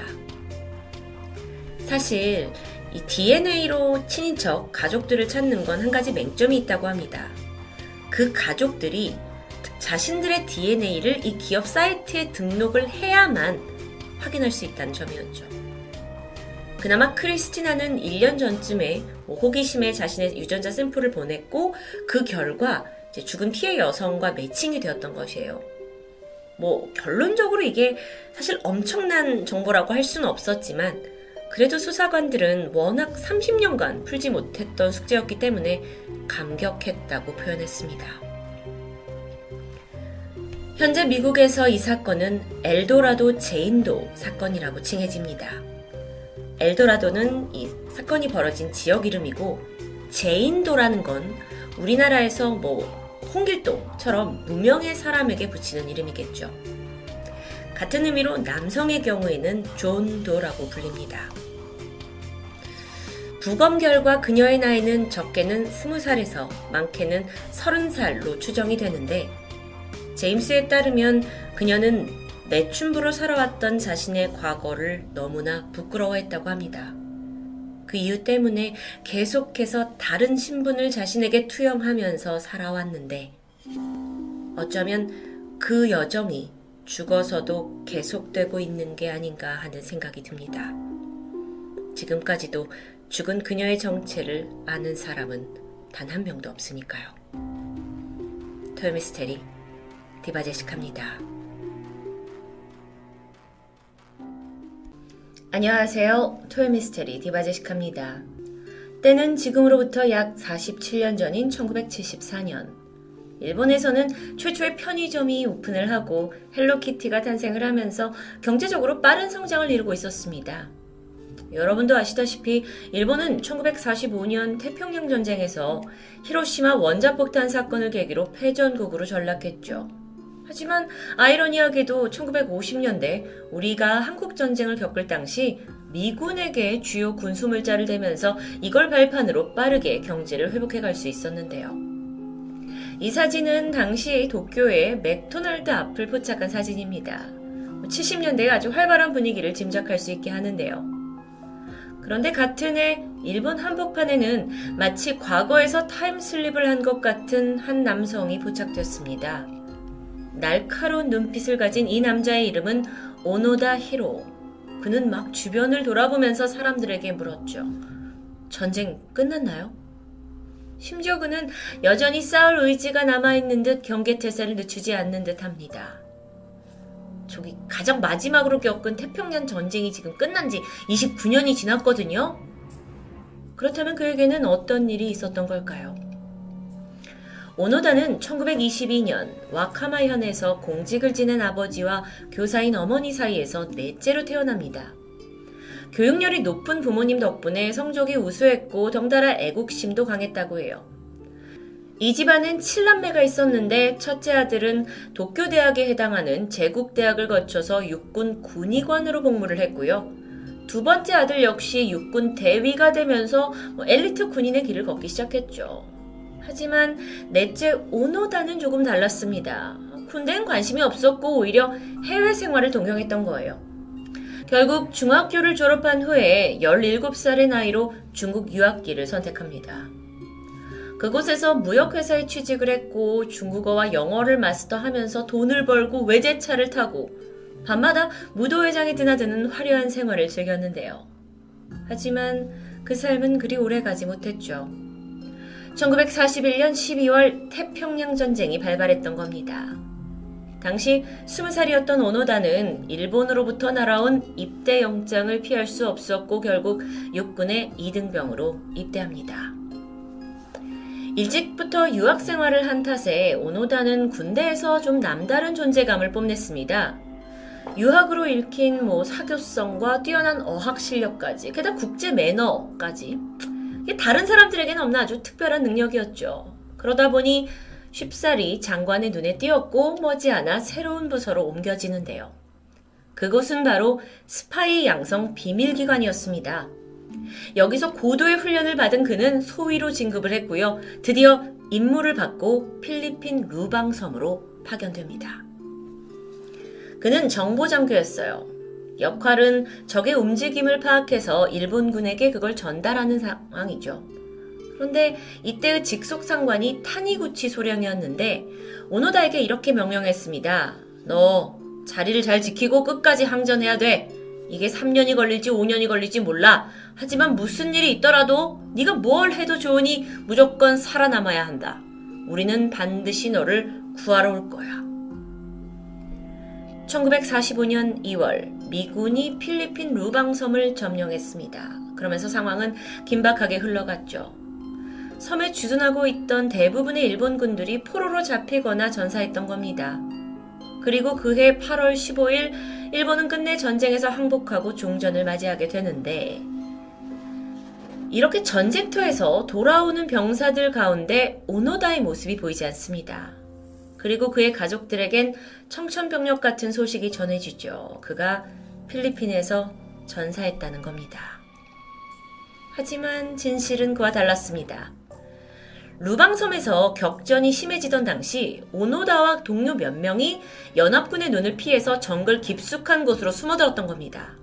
근데 이것도 오래가지 않아 그중 일부가 필리핀 정부군에 항복을 했고요. 나머지 역시 뭐 순찰대와 교전 끝에 총에 맞아 사망합니다. 그렇다면 오노다는요? 그는 정글 속에서 극적으로 살아남았고요. 외로운 전투를 계속하고 있었죠. 심지어 시간이 지나 전쟁이 끝났지만 안타깝게도 너무 깊은 정글에 있던 탓에 미처 종전 소식이 전해지지 않았습니다. 아니, 그렇다고 해도 어느 정도 이제 뭐 주위가 잠잠해지면 정글을 나왔을 법도 한데 당시에 이 태평양 전쟁 이후로도 계속해서 베트남 전쟁과 한국 전쟁이 발발했죠. 그러면서 이 필리핀 상공에는 미군기가 쉼없이 날아들었습니다. 그러니까 오노다가 정글에서 이걸 보고는 여전히 일본군을 향한 미국의 공격이 계속되고 있다라고 생각했던 겁니다. 그리고는 홀로 정글에 남아서 매일매일 전투 일지를 적었고요. 가지고 있는 무기마저 매일 깨끗이 손질했죠. 그러던 1945년 10월입니다. 정글에 떨어진 웬 전단지를 발견해요. 8월 15일 전쟁이 끝났다. 일본군은 투항하라. 라는 내용이었습니다. 하지만 오노다는 이건 분명 미군의 속임수일 거다라고 생각을 했고요. 같은 해 12월에도 이 전단을 발견했지만 무시했습니다. 그리고 1946년 4월 이미 투항했던 부하들이 다시 이 섬 전체를 돌아다니면서 야 전쟁 끝났다 우린 이제 일본으로 돌아간다 라고 남아있는 병사들을 찾아 헤매기 시작했어요. 오노다 또한 이들 외침을 들었습니다. 하지만 이것마저 미군의 포로로 잡힌 이들의 계략이라고 믿었고 이후 더 깊은 정글로 숨어 들어가죠. 시간이 지났고 일본은 전쟁을 극복하고 빠르게 회복이 하고 있는 사이에 오노다의 존재는 어쩌면 서서히 잊혀집니다. 그러다 마침내 필리핀 정글에 그가 살아있다는 소식이 본토에까지 알려지면서 일본 정부가 그를 찾기 위해 수색대를 매년 루방섬으로 파견하게 돼요. 이 수색대에는 오노다의 가족들도 있었고요. 심지어 학교 동창생들까지 동원이 됐습니다. 오노다 구출 대책 본부를 설치하고 막 섬에 가서 학교 교과를 부르기도 했고요. 그러니까 왜냐하면 학교 교과를 불러야 이게 뭔가 미군의 계략이다라고 생각하지 않을 수 있으니까요. 하지만 이런 간절한 외침에도 오노다는 이것마저 적군의 위장 공작이라고 생각하면서 전혀 응하지 않았어요. 그렇게 오노다 구출에 실패하고 돌아가던 수색대가 일부러 일본의 최근 잡지나 신문 같은 걸 남겨두면서 그가 최근 근황을 알 수 있게 했는데요. 이 이제 잡지나 뉴스에는 뭐 1964년에 도쿄 올림픽 개최했다는 거, 신칸센이 개통했다는 거, 또 일본 황가가 이렇게 잘 되고 있다는 사진. 근데 일본이 여전히 잘 건재하고 있다라는 내용이 주였죠. 오노다는 이것을 보았습니다. 하지만 반응은 예상 밖이에요. 이걸 딱 보고는 조국 일본이 이렇게까지 빠르게 번영할 쓸 리가 없다! 라고 생각하면서 이것 역시 모두 미군이 조작한 거다라는 굉장히 심각한 어, 인지 부조화를 보이죠. 그렇게 무려 29년이라는 시간이 흘렀습니다. 그 사이 전쟁은 이제 완전 과거의 일이었고 모든 사람들이 뭐 평화와 자유를 누리던 1974년의 어느 날 오노다가 밀림에서 한 낯선 남자를 발견합니다. 적이라고 생각했고 남자의 등에 총을 겨눴죠. 그래서 놀라 뒤돌아본 그 남자. 어, 저 일본 사람이에요! 일본 사람이에요! 라고 소리치는 겁니다. 그는 스즈키 노리오, 당시 23살 대학생이었는데 돈을 모아서 세계를 여행하던 뭐 배낭여행객이었죠. 그는 이제 사교성이 좋은 탓에 친근하게 오노다에게 다가갔고 경계심을 허물게 됐고요. 그날 밤 두 사람은 정글에서 모닥비를 피워놓고 날이 밝을 때까지 이야기를 나눴습니다. 스즈키는 좀 친해졌다고 생각해서 실상을 말해줬죠. 오노다 씨, 전쟁은 이제 끝났습니다. 같이 돌아갑시다. 하지만 그는 강경했습니다. 거긴 이유가 있었죠. 오직 자신은 군인이기 때문에 직속 상관의 명령이 내려올 때까지 근무지를 이탈할 수 없다는 겁니다. 그래서 이때 스즈키가 방법을 하나 생각해내는데 그럼 내가 옛날 상관을 데려오겠다 라고 약속하고 그의 사진을 이렇게 찍어서 일본으로 돌아갑니다. 그간 수십 년간 수색을 해도 오노다를 찾을 수 없었는데 그러다 보니 사람들은 다 그가 죽은 줄 알았죠. 한 일본 대학생 스즈키가 찍어온 사진에 모두들 놀랄 수밖에 없었습니다. 그리고 수소문 끝에 드디어 오노다의 직속상관 타니구치 소령을 찾아냈는데요. 그는 뭐 오래전에 전역을 한 후에 평범한 책방 주인으로 살아가고 있었죠. 타니구치 소령은 직접 필리핀 루방섬으로 향했습니다. 그리고 오노다가 숨어 있다는 정글 앞에 서서 큰 소리로 명령을 내립니다. 임무 종료! 무장 해제. 그리고 얼마 후 이 무성한 정글 속에서 기다렸다는 듯 오노다가 터벅터벅 걸어 나오고 있었습니다. 한 남자의 나홀로 전쟁이 29년 만에 끝나는 순간이었죠. 당시에 그는 일본군 복장을 그 옛날 복장을 그대로 갖춰 입고 있었고요. 사격이 가능한 상태로 소총을 정비해 놓고 500여 발의 탄환과 대여섯 개의 수류탄까지 지니면서 정말 완벽한 전쟁 태세를 유지하고 있었습니다. 29년 만에 만난 어, 타니구치 소령, 그리고 드디어 받은 해제 명령. 오노다는 2차 세계대전에서 일본군이 패망했다는 사실을 접하면서 큰 충격을 받은 듯 보이기도 했습니다. 그리고는 마침내 조국인 일본으로 돌아왔죠. 22살이던 청년이 이젠 51살의 중년이 되어 있었습니다. 낡은 군복을 입고 이제 귀환하는 좀 다소 고집스럽고 또 한편으론 충성스러운 군인의 소식이 알려지자 일본 국민들은 뜨겁게 열광했습니다. 그를 진정한 사무라이다, 살아있는 일본의 정신이다 라면서 한껏 치켜 세웠는데요. 근데 그것도 잠시였어요. 이런 영웅 분위기에 찬물을 끼얹는 그의 과거가 밝혀지죠. 오노다가 지난 29년간 정글에서 어떻게 생존했는가에 관한 내용입니다.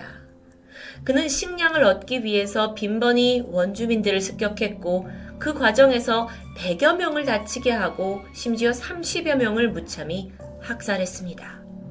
이후로도 뭐 절도, 강간, 강도, 살인까지 끔찍한 범죄를 일삼으면서 29년간 목숨을 연명해 온 게 밝혀졌던 겁니다. 물론 법대로라면 당연히 처벌을 받아야 했지만 당시 필리핀 대통령이던 마르코스는 어떤 이유에서인지 순순히 그의 범죄를 사면해줬습니다.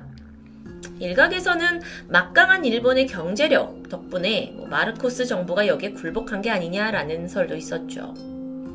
하지만 반면에 루방섬에 있던 원주민들은 여전히 그에 대한 증오심이 남아 있었어요. 어쨌든 일본 내에서도 그에 대한 평가가 이제 소식이 전해지고 나서는 영웅이다 아니다라고 엇갈릴 수밖에 없었는데요. 그러다 보니 그가 진작 투항을 하지 못한 이유가 어쩌면 이 애국심이 아니라 자기가 처벌당할 게 두려웠던 게 아니냐라는 추측도 있을 정도입니다. 어쨌든 이후에 일본에 도착을 했죠. 그런데 오노다가 또 다른 난관에 봉착해요. 너무도 바뀌어버린 이 일본의 상황. 정글에서만 살다가 완전 고도화된 사회에 적응하는데 큰 어려움을 겪습니다. 뭐 문물은 물론 사람들의 사고방식까지 완전히 뭐 100% 변해 있으니까요. 그는 결국 조국에 돌아온 지 6개월 만에 일본을 떠났고요. 브라질로 이주를 결심했죠. 그리고 거기에서 목장을 열고 평범한 생활을 시작합니다. 브라질로 간 이후에도 1년에 몇 번씩 일본에 다시 방문했다고 해요. 그리고는 오노다 자연학원이라는 캠프를 열어서 어린이들에게 서바이벌 기술을 전수하기도 했는데요. 캠프에서 그가 가르친 건 인간이 홀로 살아갈 때 느끼는 괴로움과 두려움, 그리고 친구와 함께 있는 것에 대한 감사, 그리고 어떤 일이 있어도 어떻게든 살아남아야 한다라는 삶에 대한 의지였다고 전해집니다. 한 인터뷰에서 오노다는 이렇게 말했습니다. 아무리 절망에 내몰린다 해도 죽음을 선택해서는 안 된다.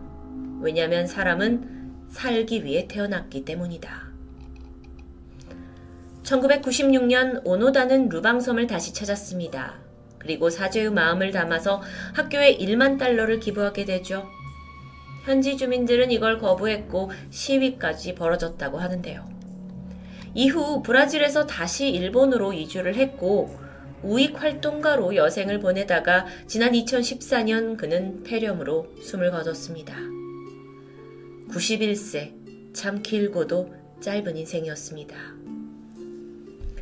상사의 명령에 충성하고 29년간 정글에 숨어 산 오노다. 많은 일본인들이 그를 영웅으로 간주하지만 한편으론 일본의 군국주의가 낳은 피해자 중 한 명이 아닐까라는 생각이 드는데요. 일본 사람에겐 치열한 생존자로 남았지만 필리핀 원주민들에겐 잔인한 사냥꾼으로 남아버린 오노다 히로 스토리. 토요미스테리 디바제시카였습니다. 안녕하세요. 토요미스테리 디바제시카입니다. 지난 1982년 하버드 대학교 인류학 박사 웨이드 데이비스는 우연히 흥미로운 이야기를 듣게 됩니다. 영화에서나 나올 법한 살아있는 시체 좀비가 실제로 존재한다라는 제보였죠.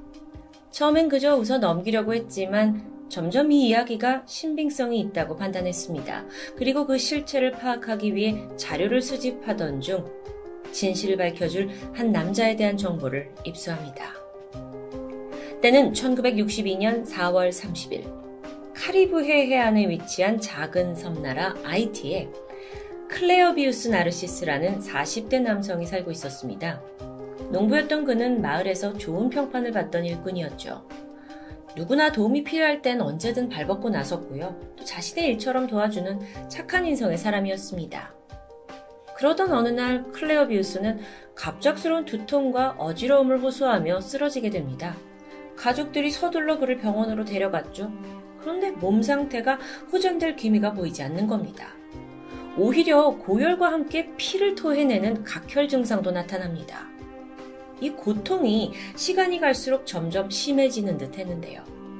문제는 병원에서 도통 정확한 병명을 파악해내지 못한다는 겁니다. 그렇다 보니 어떤 약을 써야 병을 고칠 수 있는지도 결정하기 힘든 상황이었죠. 결국 이번 사흘 만에 클레어비우스는 숨을 거두고 말았습니다. 갑작스러운 그의 죽음에 가족들은 뭐 황망했습니다. 한편 사망을 확인한 의사는 절차대로 진단서를 작성했고 그 서류엔 친누나가 직접 지장을 찍었습니다. 이후 클레어비우스의 시신은 냉장 창고에 약 20시간 정도 보관이 되었다가 장례식을 치렀고 가족 묘지에 안장됩니다. 묘비에는 클레어비우스 나르시스 여기 잠들다 라는 문구가 새겨져 있었죠. 이후 가족들은 점점 슬픔을 이기고 떠나간 그를 애써 잊으면서 살아가게 됩니다. 차츰 예전의 일상을 되찾게 되죠. 그로부터 18년이 지난 1980년. 유난히 햇빛이 강렬하던 어느 날입니다. 아무도 없는 동네 길가에 한 남성이 축 늘어진 채 터덕터덕 걸어가는 모습이 포착됩니다. 발걸음이 굉장히 무거워 보였어요. 그리고 무엇보다도 이 피부에 검붉은 점들이 눈에 띄었습니다. 그는 아주 느린 걸음으로 천천히 어딘가로 향하는 듯 했는데 그러다 사람들이 북적이는 시장에 가까워졌죠. 딱 한눈에 봐도 너무도 행색이 좀 초라하고 괴기스럽기 때문에 사람들이 수군거립니다. 하지만 이 남성은 전혀 신경 쓰지 않으면서 누군가를 찾고 있었는데요. 이내 한 여성에게 가까이 다가갔죠. 그리고 아주 거칠고 쉰 목소리로 그녀를 불렀습니다. 놀란 여자가 뒤를 돌아본 순간 자리에 털썩 주저앉고 말았죠. 이 괴기스러운 남성은 18년 전 세상을 떠난 오빠 클레오비우스였습니다. 이 상황을 맞닥뜨린 여동생 안젤리나는 믿기 힘들었습니다. 그런데 이 클레오비우스가 동생이 어릴 적 불리던 별명까지 부르면서 자신이 누구인지 다시 한번 확인시켜줬죠. 죽었다가 다시 살아 돌아온 남자. 네, 여러분 이 이야기는 실화입니다. 이 스토리를 듣는 저희보다 사실 더 놀랬을 건 그 당사자 가족이었을 텐데요. 동생 안젤리나가 도대체 어떻게 된 일이냐고 자초지종을 묻는데 그의 입에서 나온 말은 너무 충격적이었습니다. 도대체 어떤 일을 겪었던 걸까요? 오래 전부터 이 가족 내에서는 토지를 둘러싸고 많은 갈등이 있었습니다. 특히 소유권을 두고 형과 클레어비우스는 나를 세우고 있었죠. 그러다 시간이 지나면서 점점 동생이 가지게 되는 토지가 많아지자 형이 질투와 분노에 사로잡히더니 끝내 원한을 품게 되는데요. 그리고 어느 날부터 알 수 없는 약물을 구해오더니 동생에게 몰래 투여합니다. 그리고 머지않아 클레어비우스가 쓰러진 겁니다. 당시 그는 억 소리 외에 정말 아무것도 할 수 없을 만큼 온몸에 고통을 느꼈다고 하는데요. 병원으로 이송된 후에 자신의 몸이 마치 돌처럼 굳어져 가면서 숨소리도 약해져 가는 걸 느꼈죠. 근데 이상하게 의식만큼은 여전히 그대로였습니다. 무슨 말이냐면 몸은 아픈데 정신이 혼미한 게 아니라 몸의 고통을 그대로 느낄 수 있었다는 겁니다. 여기가 어딘지, 저 사람은 누군지 다 인지했어요. 다만 입과 몸이 그냥 그대로 굳어버린 것 같은 느낌이었죠. 얼마 후 의사가 오더니 자신에게 사망 선고를 합니다. 그리고 슬퍼하는 가족들 사이에서 장례를 치르기까지 하죠. 무덤에 매장되는 그 순간마저도 클레어비우스는 하나하나 모두 기억할 수 있었습니다. 그러니까 다시 말하면 의식이 이 몸속에 여전히 갇혀 있는 그런 느낌이랄까요? 근데 몸은 컨트롤할 수 없는 겁니다.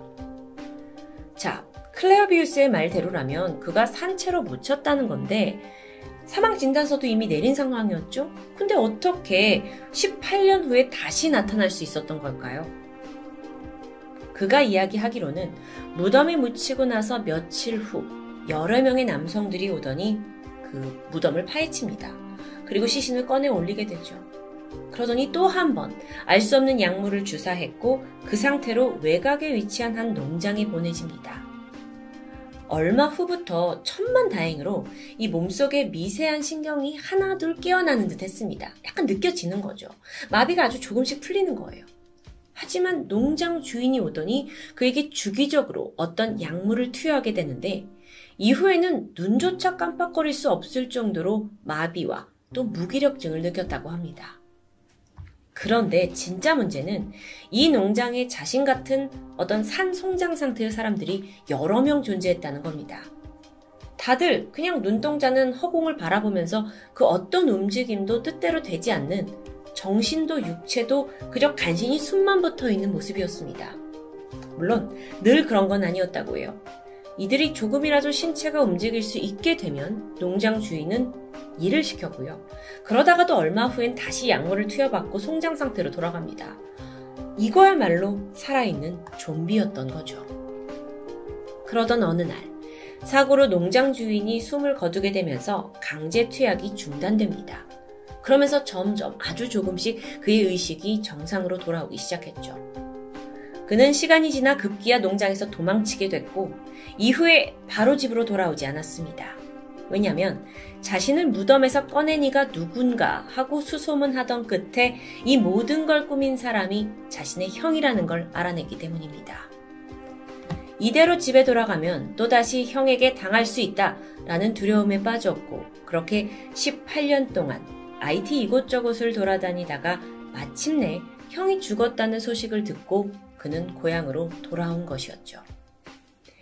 이 놀라운 이야기는 아이티 전 지역에 빠르게 퍼져나갔습니다. 그리고 앞서 소개한 하버드 대학 웨이드 데이비스 박사의 귀에도 들어가게 됩니다. 그는 클레어비우스의 사례를 좀 더 심층적으로 연구하고 싶다고 생각했고요. 1982년 직접 아이티로 향하게 되죠. 그리고 연구를 거듭하던 끝에 특이점 하나를 발견해냅니다. 부두교라고 불리는 IT의 토속 신앙이 살아있는 시체, 이 좀비와 아주 밀접한 관련이 있다는 사실입니다. 부두교라는 건 18세기 서아프리카에서 강제로 이주하게 된 아프리카 흑인 노예들 사이에서 퍼지게 된 토속 종교입니다. 그리고 지금까지도 유독 전 세계에서 IT에서 아주 널리 믿고 있는데요. 과거 서구의 침략 속에서 이 신앙은 그 서러움을 갖고 있는 아프리카 사람들을 결속시켜주는 하나의 종교적인 힘이었습니다. 특히나 부두교인들이 아주 강하게 믿고 있는 것 중에 하나는 죽은 사람들이 다시 살아날 수 있다라는 신비한 개념이었죠. 쉽게 믿어지지가 않는데 오랜 시간 부두교를 숭배한 IT에서는 사실 죽었다 살아난 사람들의 많은 이야기가 전해지고 있습니다. 저도 정말 믿기 힘들었는데요. 지금 보시는 이 여성. 30살의 티팜은 평생 IT에서 태어나고 자랐습니다. 지난 1976년 사망 진단을 받고 장례가 치러졌죠. 하지만 3년 만에 다시 살아 돌아왔습니다. 그런데요, 이런 좀비 사례를 연구하던 웨이드 박사에게 이상한 점이 포착됩니다. 죽은 가족이 다시 살아 돌아왔다면 다들 놀라고 기뻐해야 하는 게 정상입니다. 하지만 그 가족들은 좀 달랐죠. 티팜의 어머니는 이 아이는 이미 신의 뜻에 따라 죽은 아이다 라면서 받아들여주지 않습니다. 사실상 앞서 소개한 클레어비우스 역시 그의 가족들이 18년 만에 살아 돌아온 그에게 뭐라고 했냐? 당장 고향을 떠나라 라고 얘기했을 정도죠. 이걸 통해서 이 웨이드 박사가 소위 부두교가 행하고 있는 좀비 주술이 사람들에게 축복과 기적이 아니라 저주에 가깝다는 것을 눈치챕니다. 그로부터 몇 년 후인 1988년 4월, 웨이드 박사는 놀라운 발표를 하게 됩니다. 부두교에서 실제 좀비를 만드는 좀비 프로세스, 그러니까 어떤 과정이 존재한다는 내용이었습니다. 근데 모두의 예상과 달리 이 과정이 결코 주술의 힘이 아닙니다. 부두교에서는 특정한 약을 주입해서 살아있는 사람을 인위적으로 좀비로 바꾸는 일종의 반인륜적인 범죄를 저지르고 있던 겁니다. 그렇게 좀비술을 연구하던 웨이드 박사는 그 핵심적인 것에 마법의 가루가 있다라는 걸 알아냈고요. 이걸 얻기 위해 아이티 주술사에게 거액의 돈을 지불하게 되죠. 그리고 이 가루를 얻어서 과학적으로 분석한 결과 나온 건 테트로도톡신, 복어의 독이었습니다. 이 복어의 독, 이 성분이 코카인보다 훨씬 더 강한 유해물질이고요. 청산가리보단 약 500배나 더 독성이 강하다고 하는데요. 만약 이 독이 우리의 몸 안에 들어올 경우 대표적으로 호흡곤란을 일으키고 사지마비를 일으킵니다. 그러면서 의학적으로 뇌사와 가까운 굉장히 비슷한 상태에 빠지게 되는데 현지에 있는 의사들은 이걸 사망이라고 판단한 겁니다. 하지만 실제로 이들 대부분은 별다른 해독제를 쓰지 않아도 사실 어느 정도 시간이 지나면 다시 깨어난다고 하는데요. 그렇기 때문에 이 사실을 알고 있던 주술사들은 무덤에 묻혀 있는 이들을 은밀히 꺼냅니다. 그리고 또다시 가루약을 투여해요. 이때의 가루약에는 동말 풀과 독거미의 타란툴란 성분이 들어있는데 이게 또 여러 환각 물질들과 배합이 같이 되면서 이들에게 꾸준히 투여하게 되면 이 사람들이 몸은 살아있는데 정신은 멀쩡히 돌아오기 힘든 아주 그야말로 좀비 상태를 유지하게 되는 겁니다. 이걸 좀 쉽게 설명하면요. 온갖 약에 다 찌들어서 정신이 온전치 못한 상태로 살아가게 되는 거죠. 이건 마약의 대표적인 부작용입니다. 그렇게 부두교에 의해서 살아있는 좀비가 된 이들은 노동력을 착취당하면서 노예로 부려지게 됩니다. 그게 이들을 좀비로 만든 어떤 주된 목적이었겠죠. 그런데 애초에 왜 IT에서 이런 좀비화 과정이 생겨나게 된 걸까요? 종교적인 이유였을까요? 역사적으로 좀 살펴보면 과거 IT는 프랑스로부터 독립을 한 후에 굉장히 혼란스러운 상황을 겪게 됩니다. 이때 나름의 규칙을 어긴 사람들에게 강한 제재와 형벌을 해야 했어요. 그 방식으로 좀비화가 쓰인 겁니다. 워낙 부두교가 여기서는 활성화됐기 때문입니다. 즉, IT 사람들한테 좀비가 된다는 건 죽은 사람이 살아난다, 부활한다는 개념이 아니라 살아있는 사람이 제대로 살지도 죽지도 못한 끔찍한 형벌을 받은 거다라고 개념이 인식되는 겁니다. 그러고 보면 부두교는 신앙이라는 이름 하에 한 사람의 삶과 죽음을 통제하는 이 좀비화를 아주 오랫동안 악습처럼 이어오고 있던 거죠. 게다가 일부에서는 노동력을 착취하기 위해서 사람들을 납치해가지고 약물을 투여해서 노예로 만드는 정말 반인륜적이고 불법적인 일들이 암암리에 벌어지고 있습니다. 좀비가 일상이 되어버린 사람들. 훗날 웨이드 박사는 자신의 연구를 바탕으로 책을 한 편 쓰게 되는데 이 책의 내용을 보면 사형보다 차라리 좀비화를 시키는 게 더 자애로운 형벌이 아니겠냐라는 의견을 적기도 했죠. 글쎄요, 결코 저에겐 그게 자애로워 보이진 않는데요. 자애롭다라는 표현이 어울리는지조차 저는 동의하기 힘듭니다. 하지만 이런 생각은 들었습니다. 우리가 영화 속에서나 그 두려워하는 존재 좀비가 실제로 인간의 탐욕을 이기지 못해 인위적으로 만들어낸 결과물이라면, 그리고 그것이 마약의 부작용처럼 나타난다면, 어쩌면 정말 그것조차 신의 벌 아닐까요? 지금까지 토요미스테리 디바제시카였습니다. 안녕하세요. 토요미스테리 디바제시카입니다. 오늘은 아주 우리에게 익숙한 미스테리에 대해 이야기해 보려고 합니다. 바로 사주. 저는 사주를 100% 믿는 사람은 아니지만 간혹 그 사주풀이에 좋은 이야기가 나오면 어, 그저 기분 좋아하는 정도입니다. 여러분은 어떠신가요? 오늘 전해드릴 여러 사주에 대한 케이스는 내가 태어난 날짜와 시간이 운명과 방향을 결정한다 라는 것에 대한 답을 드리기보다는 그렇다 아니다에 대한 각각 극단적인 놀라운 사례를 소개해 보려고 합니다. 지난 2010년 순천경찰서에는 선거사범에 대한 수사가 시작되었습니다. 선거사범이라는 건 이 선거 과정에 금품을 주거나 뭐 여론을 조작한 그런 불법 행위를 단속하는 일이겠죠. 그러면서 경찰관들이 두 명씩 한조가 돼서 작전에 나서게 되는데 이때 수사과 소속의 박형수 경위와 이영선 경위가 그날 처음으로 한조에 편성돼서 수사를 진행하게 되죠. 이영선 경위는 1년 전인 2009년에 순천경찰서로 발령을 받아왔는데 박형수 경위와는 입문 동기에 나이까지 같았습니다. 같이 일해본 적은 없었지만 뭐 서로의 존재는 알고 있던 그 정도였는데요. 당시 수사에 호흡이 잘 맞아서 별탈 없이 잘 끝났고 돌아오는 차 안에서 두 사람은 이렇게 팀이 된 것도 인연인데 친하게 지내자면서 가벼운 대화를 주고받게 되는데 그때 마침 박형수 경위의 핸드폰이 울렸습니다. 전화를 받은 각경이가 목소리를 낮추고는 웬 숫자들을 불러주기 시작했죠. 목소린 작았지만 좁은 차 안이었기 때문에 다 들릴 수밖에 없습니다. 그 숫자는 700929. 그런데 우연히 이걸 들은 이영선 경위의 표정이 심상치 않았는데요. 왜냐면 이 박경희가 말한 숫자 700929 이건 이경희의 생년월일이었기 때문입니다. 70년 9월 29일생. 그런데 여기서 끝이 아니었죠. 박형수 경위는 또다시 목소리를 낮추더니 어 1414.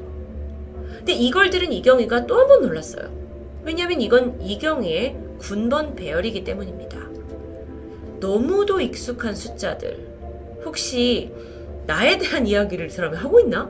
싶어서 전화를 끄는 박경희에게 무슨 통화를 하셨냐라고 묻게 되는데 그 대답이 놀라웠죠.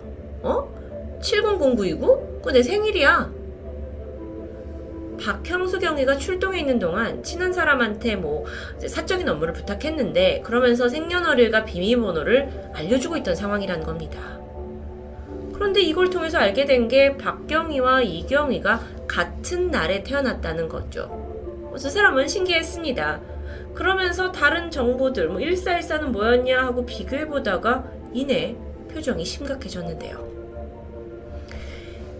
일단 이들은요, 같은 날짜에 논산훈련소에 입소했습니다. 1991년 1월 4일. 그리고 그때 일에 두 사람 모두 1414라는 번호를 의미 있게 쓰고 있었죠. 이후에 6년 뒤인 1996년 7월 27일 두 사람은 같은 날 나란히 경찰에 함께 임용이 됐고요. 2009년 똑같이 경위로 진급하게 됩니다. 당시만 해도 서로의 존재를 전혀 몰랐어요. 물론 생일에 따라서 입대 날짜가 정해지기도 하고 또 경찰들의 진급 일정은 되게 비슷하니까 충분히 일어날 수 있는 일이 아니냐라고 할 수 있는데 정말 놀라운 건 지금부터입니다. 박경희, 이경희 모두 결혼을 한 상태였는데 박경희는 지난 1999년 4월 5일 날 결혼을 했고 이경희는 믿기 힘들지만 정확히 같은 날 결혼식을 올렸습니다. 뿐만 아니라 두 커플 모두 제주도로 신혼여행을 떠났는데 나중에 확인해 보니 같은 시간 같은 편명의 비행기를 탔던 게 확인됩니다. 이번에는 두 사람의 가족 관계를 확인해 봤어요. 이경희의 아내는 5살 연하의 여성, 박경희의 아내 역시 5살 연하. 두 사람은 혈액형까지 A형으로 아내들끼리 동일했습니다. 이 5살 차이의 커플이 그렇게 흔하지는 않기 때문에 이게 조금 더 놀라웠는데요. 게다가 두 가족 모두 슬하에 두 명의 딸을 낳아서 기르고 있었죠. 생년월일, 군 입대일, 경찰 임용 날짜, 진급 날짜, 결혼식 날짜, 아내 나이, 혈액형, 자녀 관계까지 정말 뭐 데칼코만이라고 해도 될 정도로 인생이 닮아 있는 두 남자. 심지어 혈액형도 O형으로 같았습니다. 뿐만 아니라 2014년에 양쪽의 아버님이 다 암으로 돌아가셨다는 공통점까지 있었죠. 이 모든 걸 알고 나서 보니까 이 두 분의 외모가 좀 닮아 보이는 건 기분 탓일까요? 이 정도라면 뭐 한날 한시에 우리가 같이 죽을지도 모르겠다라면서 두 사람은 더 서로에게 더 각별해지기 시작했다고 합니다. 여러분, 전혀 모르는 두 사람이 같은 날, 같은 시간에 태어났다고 해서 똑같은 운명을 사는 게 과연 가능한 일일까요? 어, 1970년 9월 20일 오전 6시 두 사람은 심지어 시간까지 정확히 일치했습니다. 사주팔자가 똑같다는 거죠.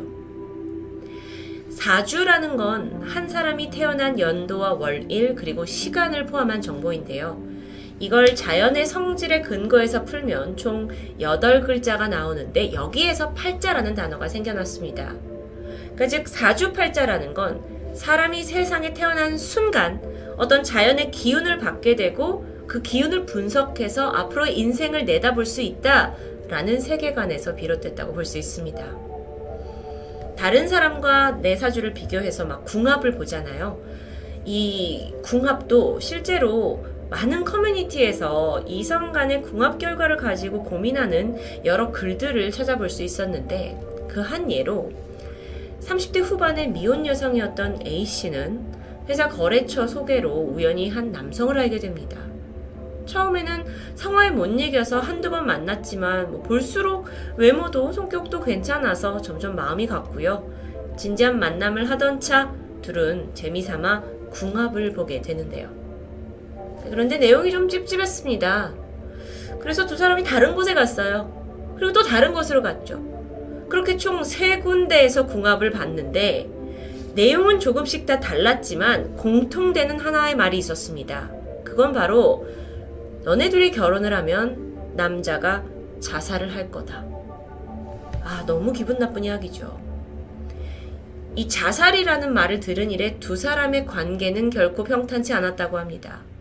이게 괜한 우려일 수도 있지만, 아니, 세 곳에서나 같은 이야기를 했기 때문에 이걸 도저히 떨쳐낼 수 없는 겁니다. 결국 결혼까지 진지하게 생각했던 두 사람이었지만 이별할 수밖에 없었고요. 그 트라우마로 A씨는 여전히 미혼으로 지내고 있다고 글을 남겼죠. 물론 사주는 과학적으로 검증된 건 아닙니다. 하지만 이런 꺼림직한 점괘를 들었을 때, 또 사주 풀이를 들었을 때 그걸 무시할 수 있는 사람이 얼마나 될까요? 사주. 이건 고려시대부터 사주 명리학이라는 학문으로 인정받아서 계속 전해져 왔습니다. 특히 조선시대에는 왕족과 양반 계층들이 다 자녀를 혼인시킬 때 오히려 얼굴보다 중요한 게 사주였다고 하죠. 이 사주를 통해서 결혼할 상대의 됨됨이와 앞으로 출세를 할지 안 할지 이걸 다 사주로 예측했던 겁니다. 특히나 궁에서는 뭐 풍수지리, 관상, 사주 팔자를 아예 전문으로 다루는 음양과라는 게 존재했는데 뭐 오늘날로 치면 궁 안에 있는 철학관 정도라고 볼 수 있겠죠. 여기에 근무하는 6명의 역관은 주로 인재를 새로 등용을 할때 관상을 보고 사주 판자를 분석해서 이 사람이 괜찮은 사람인지를 판명해내는 일입니다. 그러다 보니까 율곡이나 퇴계 이황과 같은 위인들의 사주는 지금까지도 문헌으로 존재했을 정도예요. 왕궁에서 이렇게까지 철학관을 운영한 이유는 사실 좋은 인재를 등용한다라는 것보다 왕이 가장 두려워하는 게 뭐죠? 바로 영모입니다. 그래서 이들 중에 혹시나 왕이 될 기질이 있는 자를 미리 가려내고자 어떤 장치가 필요했던 겁니다. 여러분 이 이야기가 익숙하실 수 있는데 여기서 모티브를 얻고 제작된 한국 영화가 어, 송강호, 이정재가 주연하고 있는 관상이겠죠. 그런데 실제로 이런 비슷한 역사적인 스토리는 내려져 고 있습니다. 고려 후기 공민왕, 그는 인재를 등용하려고 할 때 당연히 역관을 시켜서 먼저 사주를 보게 했어요. 그게 일반적이었죠.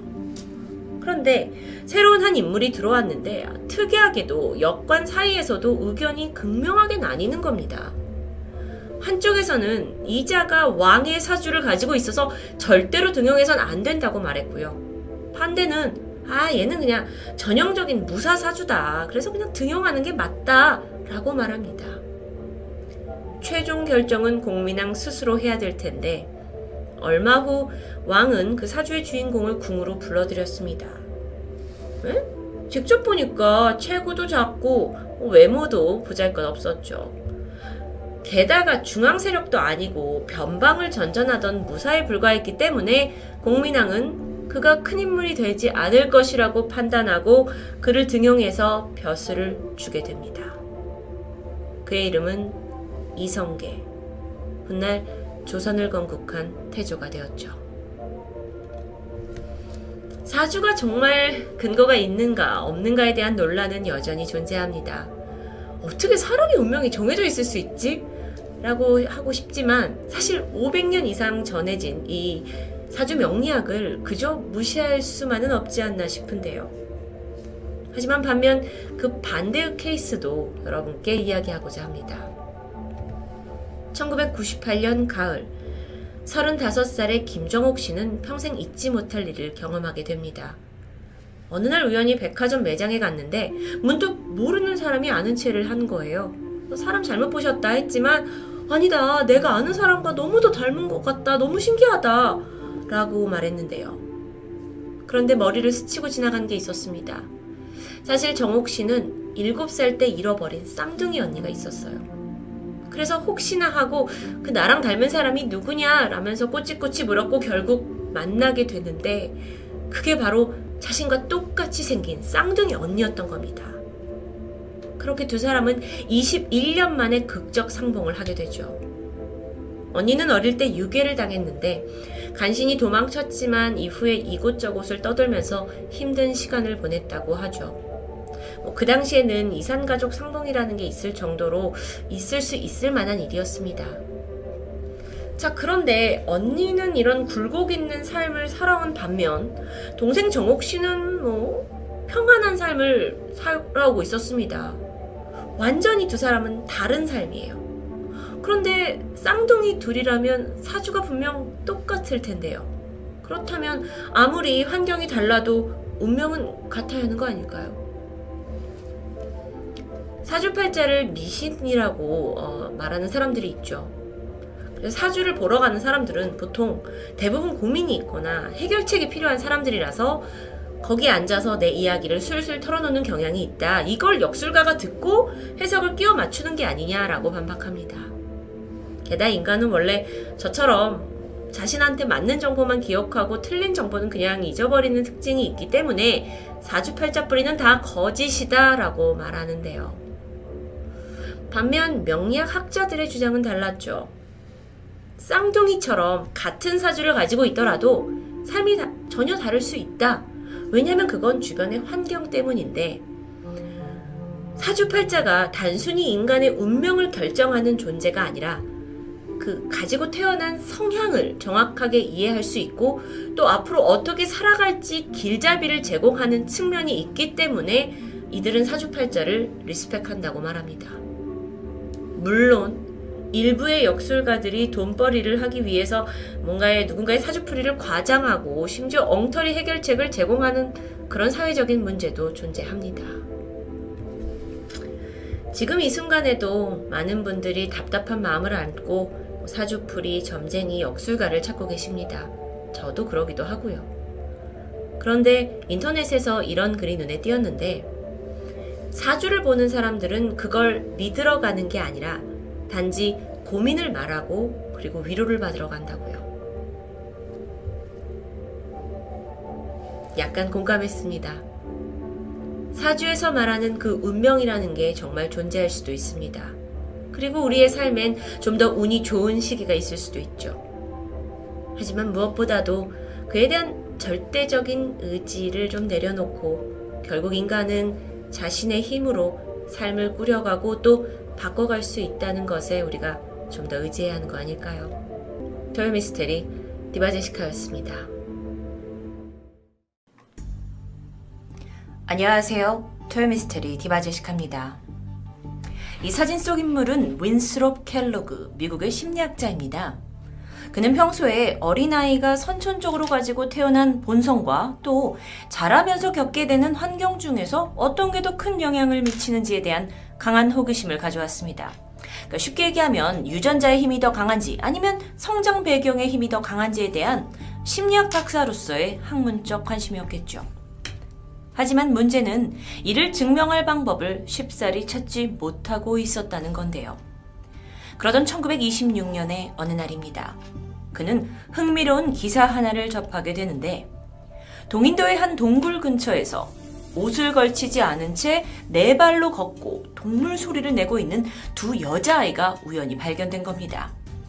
아이들은 바로 고아원으로 옮겨졌죠. 기사에 의하면 두 아이는 늑대들 사이에서 길러진 것으로 보였습니다.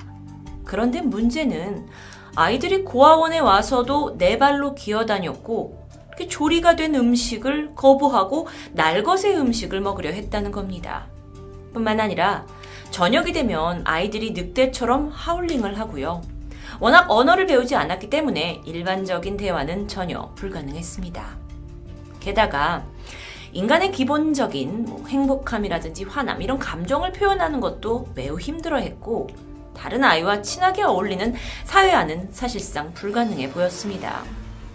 결국 한 아이는 발견된 지 1년 만에 병으로 사망했고 나머지 아이도 몇 년 후에 사망하게 되는데요. 연구조사에 따르면 두 아이들은 또래보다 야간의 시력이 뛰어났다고 합니다. 그리고 네 발로 다니는 습성으로 인해서 이 손발에 굳은 살이 두텁게 자리 잡아 있었고요. 좀 더 발달했던 거죠. 또 후각과 청각이 또래 아이들에 비해서 훨씬 더 발달되었고 이런 다른 점이 발견됐다라는 기사를 접하게 된 심리학자 윈스롭은 아주 큰 관심을 보이게 됩니다. 어쩌면 그가 늘 궁금해하던 그 주제에 실마리를 풀 수도 있기 때문이었죠. 그는 이 소녀들이 늑대처럼 행동한 것이 어렸을 때부터 늑대에게 길러졌기 때문이라고 생각합니다. 즉, 타고난 지능의 문제가 아니라 어린 시절 경험한 환경적 요인이 강하다는 거고, 어, 그렇다면 윈스롭은 이것을 직접 실험해서 증명해 보이고 싶었죠. 그래서 박사는 뭐 늑대 소녀들처럼 갓 태어난 아이를 그런 환경에서 키워보는 실험을 너무 해보고 싶었지만 현실적으로 불가능합니다. 하지만 그 반대는 가능했습니다. 야생의 동물을 인간 환경으로 데려와서 사람처럼 기른다면 그 동물은 어떻게 될까요? 그로부터 3년 후인 1930년입니다. 윈스롭 박사와 그의 아내 사이에서 아들 한 명이 태어나게 되죠. 아이의 이름은 도널드 켈로그라고 지었고 이 아이가 태어난 지 10개월 정도 지났을 무렵 부부는 7개월 된 암컷 침팬지 9화를 입양합니다. 이건 윈스롭 박사가 몇 년 전부터 그려왔던 동물을 인간의 환경에서 키워보는 그 대단원의 시작이었던 거죠. 침팬지 구아는 입양된 가족 품에서 정말 가족의 일원처럼 지내게 됩니다. 이 부부가 구아를 정말 친자식처럼 대해주니까 아들인 도널드와 구아의 관계 또한 자연스럽게 남매로 형성이 되는데요. 10개월 된 도널드 그리고 7개월 된 구아에게는 똑같이 시각적으로도 기저귀가 채워졌고요. 인간처럼 이렇게 아기 체어에 앉아서 이유식을 같이 먹었고 또 부부는 함께 유모차에 태우고 나가서 산책을 하기도 합니다. 이런 모든 상황을 물론 실험의 일환이었겠죠. 이걸 지켜보던 아버지 윈스롭 박사는 이 순간들을 영상으로 남기기 위해서 도날드와 구아를 카메라 앞에 세우게 됐죠. 덕분에 우린 많은 자료를 볼 수 있습니다. 카메라 앞에서 아이들이 어떤 민감성 실험이라든지 애착 테스트, 각종 인지 반응을 검사했고요. 둘을 관찰하면서 행동을 빠짐없이 기록했습니다. 둘 다 점점 자라면서 이제 신체의 변화를 겪게 되자 이에 뭐 키, 몸무게, 혈압을 꼼꼼히 쟀고 뿐만이 아니라 약간은 엽기적이긴 한데 스푼으로 머리를 두드려서 이 두개골의 소리 차이까지 체크할 정도였다고 합니다. 당시에 남아있는 영상을 확인하시죠. 자, 이렇게 구아와 도널드의 모습이 보입니다. 그리고 양 옆에 이제 부모가 윈스로 박사 부부가 있는 것 같죠. 어, 옛날 영상이라 뭐 없는데요. 지금 무언가 충격 반응을 한 것 같아요. 놀라는 현상이 발생하자 구하는 반응을 하지만 도널드는 그냥 가만히 있는 상황 같습니다. 그리고 조금 더 보면 엄마가 상황에서 사라졌습니다. 그리고 도널드가 어 이게 어떻게 된 상황이지 하고 있는 것 같아요. 아이는 자전거를 끌고 음, 엄마가 사라진 방향으로 따라가는 것 같죠. 이번에는 침팬치가 어떻게 반응을 하는지 보고 있는데 에, 구아의 손을 놓자마자 어, 좀 더 빠르게 그 아버지가 있는 방향으로 달려가는 것 같고요. 또 다른 장면을 보시면 또 이제 문이 있는데 여기서 아버지가 남자가 어디로 들어가는지를 봤고 침팬지가 따라가는지 그러니까 행동 발달에 관련된 실험이었겠죠.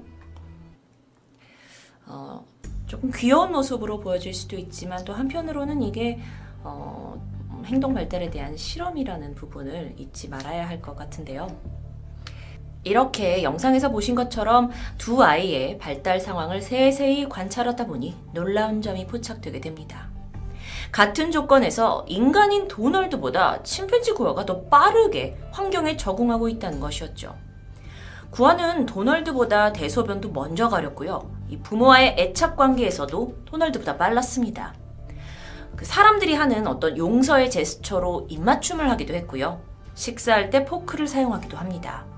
무엇보다도 구아는 사람이 말하는 어휘를 빠르게 습득하더니 약 100여 개의 단어를 구별하게 되는데 반면에 도널드는 사용할 줄 아는 단어가 서너 개 뿐이었다고 해요. 그런데 사실상 그 당시 또래의 아이들의 평균적인 단어량을 보면 50개 정도인데 사실 도널드가 좀 뒤처진 상태였고요. 행동 발달 성장에 있어서 도널드는 동생 구아의 능력을 따라가지 못하고 있는 상황이었던 겁니다. 그런데 도널드가 우월한 것이 있었습니다. 그건 바로 모방이었는데요. 기록에 의하면 도널드는 구아의 행동을 아주 잘 따라했다고 합니다. 구아가 장난감을 가지고 어떤 놀이를 만들면 도널드도 이내 똑같이 따라하고요. 그런데 또 다른 문제가 발생한 게 아이가 두 발로 걸을 수 있는데도 불구하고 동생 구아를 보고 네 발로 기어다니는 행동을 종종 보였다는 겁니다. 또 이제 구아는 침팬지다 보니까 뭔가를 원할 때 음식을 먹고 싶을 때 특유의 우우 하는 침팬지 울음소리를 냈겠죠. 그런데 이것도 도널드가 모방하면서 똑같이 흉내내기 시작합니다.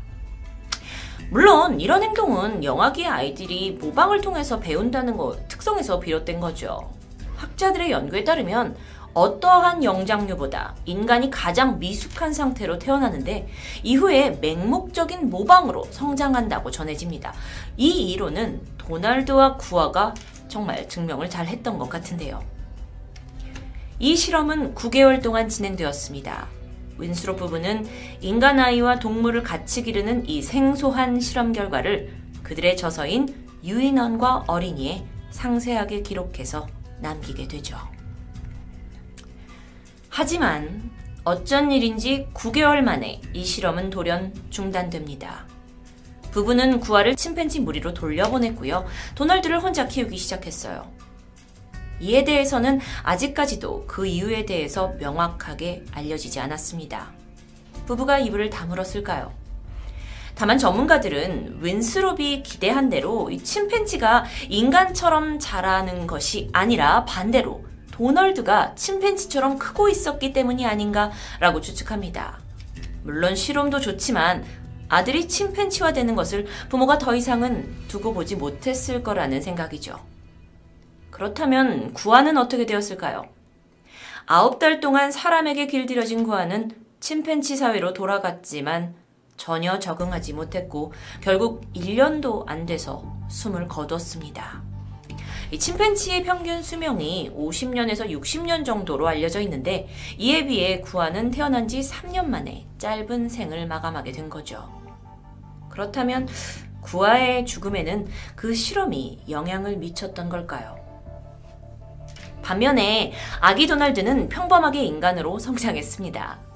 나중에 커서는 하버드대에 진학해서 정신과 의사가 되었죠.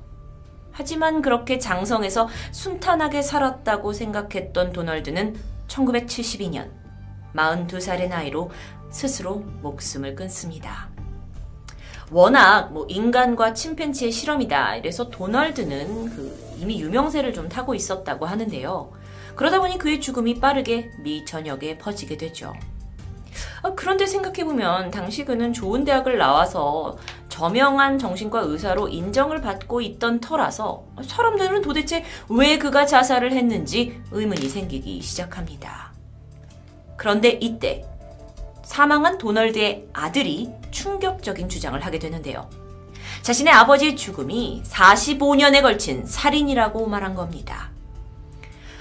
그의 아버지가 어렸을 적 경험한 이 침팬지 실험에 대해서 할아버지인 윈스롭 박사가 아들이 태어나기 3년 전부터 이 실험을 계획했고 이에 도널드가 태어나서 이미 실험체가 되어버렸다. 이건 비극적인 운명이 이미 예고된 것이 아니냐 라고 말한 겁니다. 다시 말하면 42살의 자기 아버지가 자살을 했지만 사실 이 전부터 해서 할아버지가 45년 동안 아버지를 살인한 것이다 라고 주장하게 되는데요. 물론 그의 말대로만 해석하기 어려운 부분도 있습니다. 일각에서는 도널드가 자살을 한 건 어릴 적 실험과 관련이 있는 건 아니다. 다만 엄한 아버지 밑에서 자라면서 우울증이 생긴 게 아니냐라고 분석하기도 합니다. 하지만 그럼에도 불구하고 도널드의 죽음은 그리고 이 폭로는 사회에 파동을 만들었는데요. 이를 계기로 사람들은 인간에 대한 윤리적 실험뿐만 아니라 동물 권리에 대해서도 깊이 고민하고 반성하는 계기가 되었다고 합니다. 실험을 통해서 결과는 얻었지만 실험체였던 도널드와 구아는 희생양이 되었던 건 아닐까요? 물론 많은 분들이 이 영상을 보시기 전에 굉장히 흥미롭다고 썸네일을 생각하셨고 클릭을 하셨을 텐데요. 이 실험은 인간에게 상당히 끌리는 주제인 것은 맞습니다. 하지만 인간의 호기심을 채우기 위해서 너무 실험에 매달리다 보니 기본적인 권리라는 것에 대해 무심했던 건 아닐까요? 아들을 희생시켰다는 비난을 받고 있는 윈스롭 켈로그. 그는 이 어떤 심리학에 대한 열정으로 이후에도 업계에 다양한 학문적 업적을 남겼습니다. 하지만 여전히 이 침팬치 실험만큼은 논란의 중심에 있습니다. 토요미스테리 디바제식합니다. 안녕하세요. 토요미스테리 디바제식합니다. 어느 고요한 저녁 승용차 한 대가 달리고 있었습니다. 이미 퇴근 시간이 한참 지났기 때문에 도로는 무척 한산했는데요. 차가 여유롭게 터널 쪽으로 진입을 했고 얼마나 지났을까요? 갑자기 균형을 잃은 듯 차체가 휘청이기 시작합니다. 그러더니 결국 승용차가 혼자서 터널 벽을 들이받고 말았는데요. 졸음운전이었을까요? 아니었습니다. 운전자는 눈앞에 나타난 무언가에 깜짝 놀라 핸들을 꺾었던 것입니다. 그런데 차에서 내려 확인을 해 보는데 터널에는 아무것도 없어요. 과연 무엇을 목격했던 걸까요? 문제는 이런 일을 겪는 게 그 사람 혼자만이 아니라는 겁니다. 러시아의 수도 모스크바에서는 일명 죽음의 터널이라고 불리는 악명 높은 곳이 존재합니다. 바로 레포르토보 터널. 이곳은 지금으로부터 약 18년 전인 2003년에 만들어졌는데요. 길이가 3.2km 정도 구간으로 유럽에서는 다섯 번째로 긴 터널입니다. 총 7개의 차선이 있을 정도로 규모가 상당한데 아니 어쩌다가 죽음의 터널이라는 별명이 붙었을까요? 레포르토브 터널은 사고 다발 구역으로 유명합니다. 특히나 낮에는 아무 일이 없다가 해가 지고 밤이 되면 사고가 빈번히 발생하는 거죠. 사실 터널 안의 사고는 전 세계 어디에서나 흔하게 벌어지기 때문에 미스테리한 일이 아니라고 생각할 수도 있지만 죽음의 터널이란 별명은 한 괴담에서부터 시작됐습니다. 러시아 사람들이라면 다들 알고 있다는 이야기. 운전자 A씨는 평소처럼 이 터널을 지나가던 중 차 유리에 무언가 둔탁한 것이 부딪히는 소리를 듣게 되죠. 터널이라 새는 아닐 텐데. 황급히 터널을 빠져나와서 한쪽에 차를 세우고 창을 살펴보는데 차창에 다름 아닌 사람의 손바닥 자국이 선병이 찍혀 있는 겁니다. 찝찝하죠. 그래서 박박 닦아보는데 웬일인지 도저히 자국이 지워지지 않아요. 그래서 그 손바닥 자국을 유심히 살펴보던 A씨가 온몸에 소름이 돋습니다. 그 이유는 이 자국이 차창 바깥쪽이 아닌 안쪽 유리에 찍혀 있었기 때문이에요. 마치 공포영화에서나 등장할 법한 이 괴담과 함께 터널에서 발생하는 일들은 사뭇 일반적인 접촉사고와는 분명 어딘가 다른 점이 있었습니다. 레포르토브 터널엔 보통 하루에 최소 두세 건의 사고가 일어난다고 해요. 심할 때는 무려 50건의 사고가 보고된 적도 있었죠. 그런데 이 사고들을 종합해 보면 굉장한 공통점이 존재합니다. 늘 비슷한 시간대 그리고 비슷한 지점에서만 유독 사고가 발생한다는 거예요. 언제나 해가 지고 나서 어두운 밤, 터널 3.2km 전체 구간 중에 1km를 지났을 그 3차선 지점에서만 사고는 발생합니다.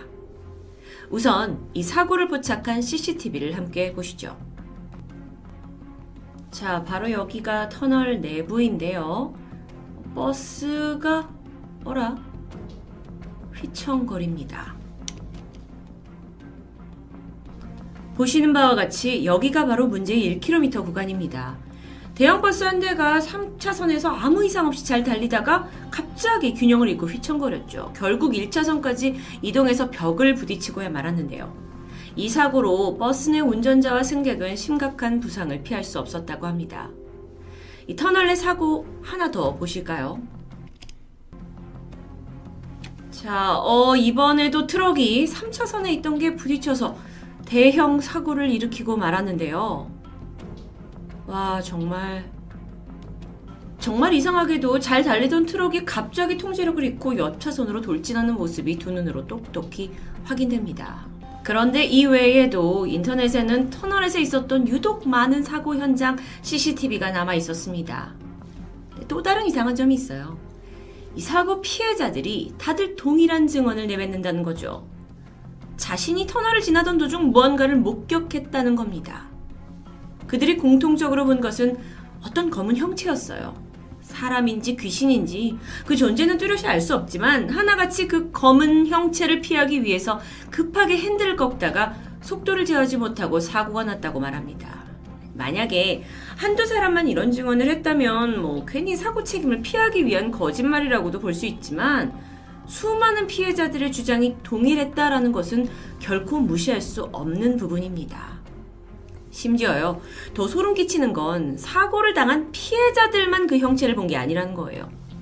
다른 차선에 있던 운전자들도 그 검은 형체를 목격했다고 말하고 있는데요. 한 사람은 그게 검은 실루엣의 여성처럼 보였다라고 말하기도 했고요. 또 다른 이는 형체뿐만 아니라 그쪽 어딘가에서 굉장히 소름 끼치는 소리까지 들렸다라고 진술합니다. 그게 마치 노랫소리와도 같았는데 분명 차 안 오디오에서 들리는 것이 아니라 터널 안에서 울려 퍼지는 뚜렷한 소리였죠. 또 다른 공통점은 그들이 터널을 나와서 집으로 도착했을 때 많은 이들이 차창 곳곳에 손바닥 자국이 찍혀 있는 걸 경험합니다.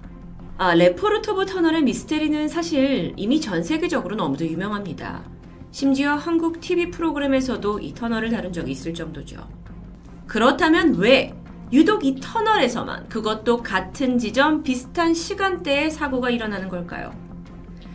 이 터널이 전 세계에서 주목을 받게 되면서 동시에 다양한 가설도 등장하게 되죠. 그 중에 가장 유명한 건 사망한 죄수들의 원혼이 떠돌고 있다는 이야기입니다. 터널에서 멀지 않은 곳에는 1881년에 지어진 레포르토보 감옥이 위치해 있습니다. 이곳의 규모 또한 엄청나지만 무엇보다도 스파이나 암살자들을 수용하는 곳으로도 유명하죠. 그러다 보니 여기서 굉장히 악랄하고 가혹한 고문이 이어졌다고 해요. 실제로 여기에 수감되었던 소설가 알렉산드로 솔제니치는 자신의 끔찍했던 감옥 생활을 마치고 그 기억을 기반으로 수용소 군도라는 책을 남기기도 했을 정도예요. 또 다른 이 감옥에서 사망한 재수자 중 가장 널리 알려진 사람은 바로 라울 발렌바리라른입니다. 그는 스웨덴 대사관에서 근무를 하면서 외교관의 지위로 그 많은 유대인들의 생명을 구해낸 것으로 유명하죠. 하지만 1945년 미국의 스파이로 오해를 받아 체포되었고 그 후 이 레포르토브 감옥에서 복역을 하던 중 결국 고문을 견디지 못해 사망한 것으로 알려져 있습니다. 이 외에도요, 많은 죄수들이 열악한 시설과 고문에 죽음을 면치 못했는데 문제가 있어요. 그들의 시신을 찾지 못했다는 겁니다. 분명 감옥에서 사망을 했다는 기록이 남아 있는데도 말이죠. 그러다 보니 일부에서는 시신을 분해해서 하수구에 버렸다라는 소문이 있기도 했고요. 이후에 인근 주민들은 이 억울하게 사망한 재소자들의 영혼이 터널에 나타나서 복수를 하는 거다 라고 믿기 시작했습니다. 여러분, 사실상 터널과 관련된 원혼 이야기는 언제나 존재합니다. 하지만 이런 접근 외에 좀 더 과학적인 접근은 없었을까요? 레포르토브 터널에서 사고가 난 주요 원인을 과학적으로 푼 게 있습니다. 귀신이 아니라 터널 내부 불빛 때문이라는 거예요. 이 천장에 달려있는 전등인데 그러니까 제보자들에 의하면 터널 내부의 조명이 다른 곳과 좀 다르다고 합니다. 이게 굉장히 긴 터널이기 때문에 다른 것보다 더 많은 이제 조명이 위에 있을 수밖에 없잖아요. 그래서 운전자가 반복적으로 이 터널의 불빛에 노출이 되면서 창란을 일으켜서 이게 사고까지 유발한다는 주장이었죠. 게다가 운전자가 속도를 빠르게 내면 낼수록 불빛들이 더 빠르게 가니까 금방 어지러워지고 결국 판단력이 흐려져서 사고가 날 확률이 높아졌다라고 설명합니다. 그래서 비슷한 지점에서 사고가 났을 수도 있겠구나 하고 그럴듯하게 들리는데 그런데요. 왜 유독 3차선에서만 그랬냐는 거죠. 결국 여전히 의문은 남습니다. 사람들의 의혹을 쉽사리 풀지 못했고 러시아 사람들은 이후에 아예 이 터널 통행 자체를 꺼리는 상황까지 오게 됩니다. 이렇게 사태가 심각해지자 정부에 소속돼 있던 터널 관리자가 사고의 원인을 깊게 조사하기 시작했죠. 그리고 마침내 중대한 발표를 하게 되는데 터널 사고는 도로 위에 결빙 현상 때문이다라고 주장합니다. 주변 지형을 좀 살펴보면요. 야우자 강을 통과하도록 터널이 설계되어 있습니다. 그러니까 쉽게 얘기를 하면 강이 터널 위에 가로질러 있고 강 아래로 차들이 지나갈 수 있게 지하 터널 구간이 만들어진 거예요. 그러다 보니 차츰 터널에 구멍이 생겼고 그 사이로 물이 흘러 들어오면서 물이 도로로 새어나와서 결빙을 일으켰다. 라는 건데, 뭐, 러시아가 워낙 겨울에는 영하 38도까지 떨어질 만큼 추운 곳이다 보니까 이게 사람의 눈에는 잘 보이지 않나도 도로가 물에 스며들면서 얇은 빙판으로 덮여버리는 블랙 아이스 현상이 발생을 했고, 뭐 그러다 보니 자동차들이 속수무책으로 미끄러질 수밖에 없냐라는 주장입니다. 뭐 여태 나온 가설들과 비교하면 제일 그럴듯해 보였죠. 그렇게 발표된 직후 보수공사가 진행됩니다. 다 천장의 틈을 막는 거예요. 그리고 나서 공사가 끝나자마자 실제로 터널의 사고 발생률은 현저히 감소했다고 합니다. 물론 사고의 빈도가 과거보다 줄었을 뿐이지 교통사고는 지금까지도 빈번히 발생하고 있고요. 뭐 이런 식으로 설명을 하자면 차가 그렇게 자주 미끄러지는 이유는 밝혀진 듯 합니다. 하지만 문제는 남아있죠. 수많은 사람들이 터널 안에서 봤다는 그 검은 형체, 그리고 섬뜩한 소리는 다 환영이었을까요?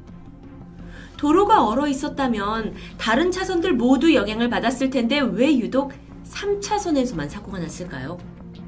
게다가 좀 더 생각해보면 비슷한 시간에만 사고가 났다는 것도 여전히 결빙으로는 명확히 설명이 되지 않습니다. 물론 밤에 온도가 더 떨어져서 그럴 수 있지만 러시아의 겨울 날씨요? 낮에도 굉장히 춥고 심지어 이 터널은 낮에 빛이 제대로 들어오지도 않는 곳입니다.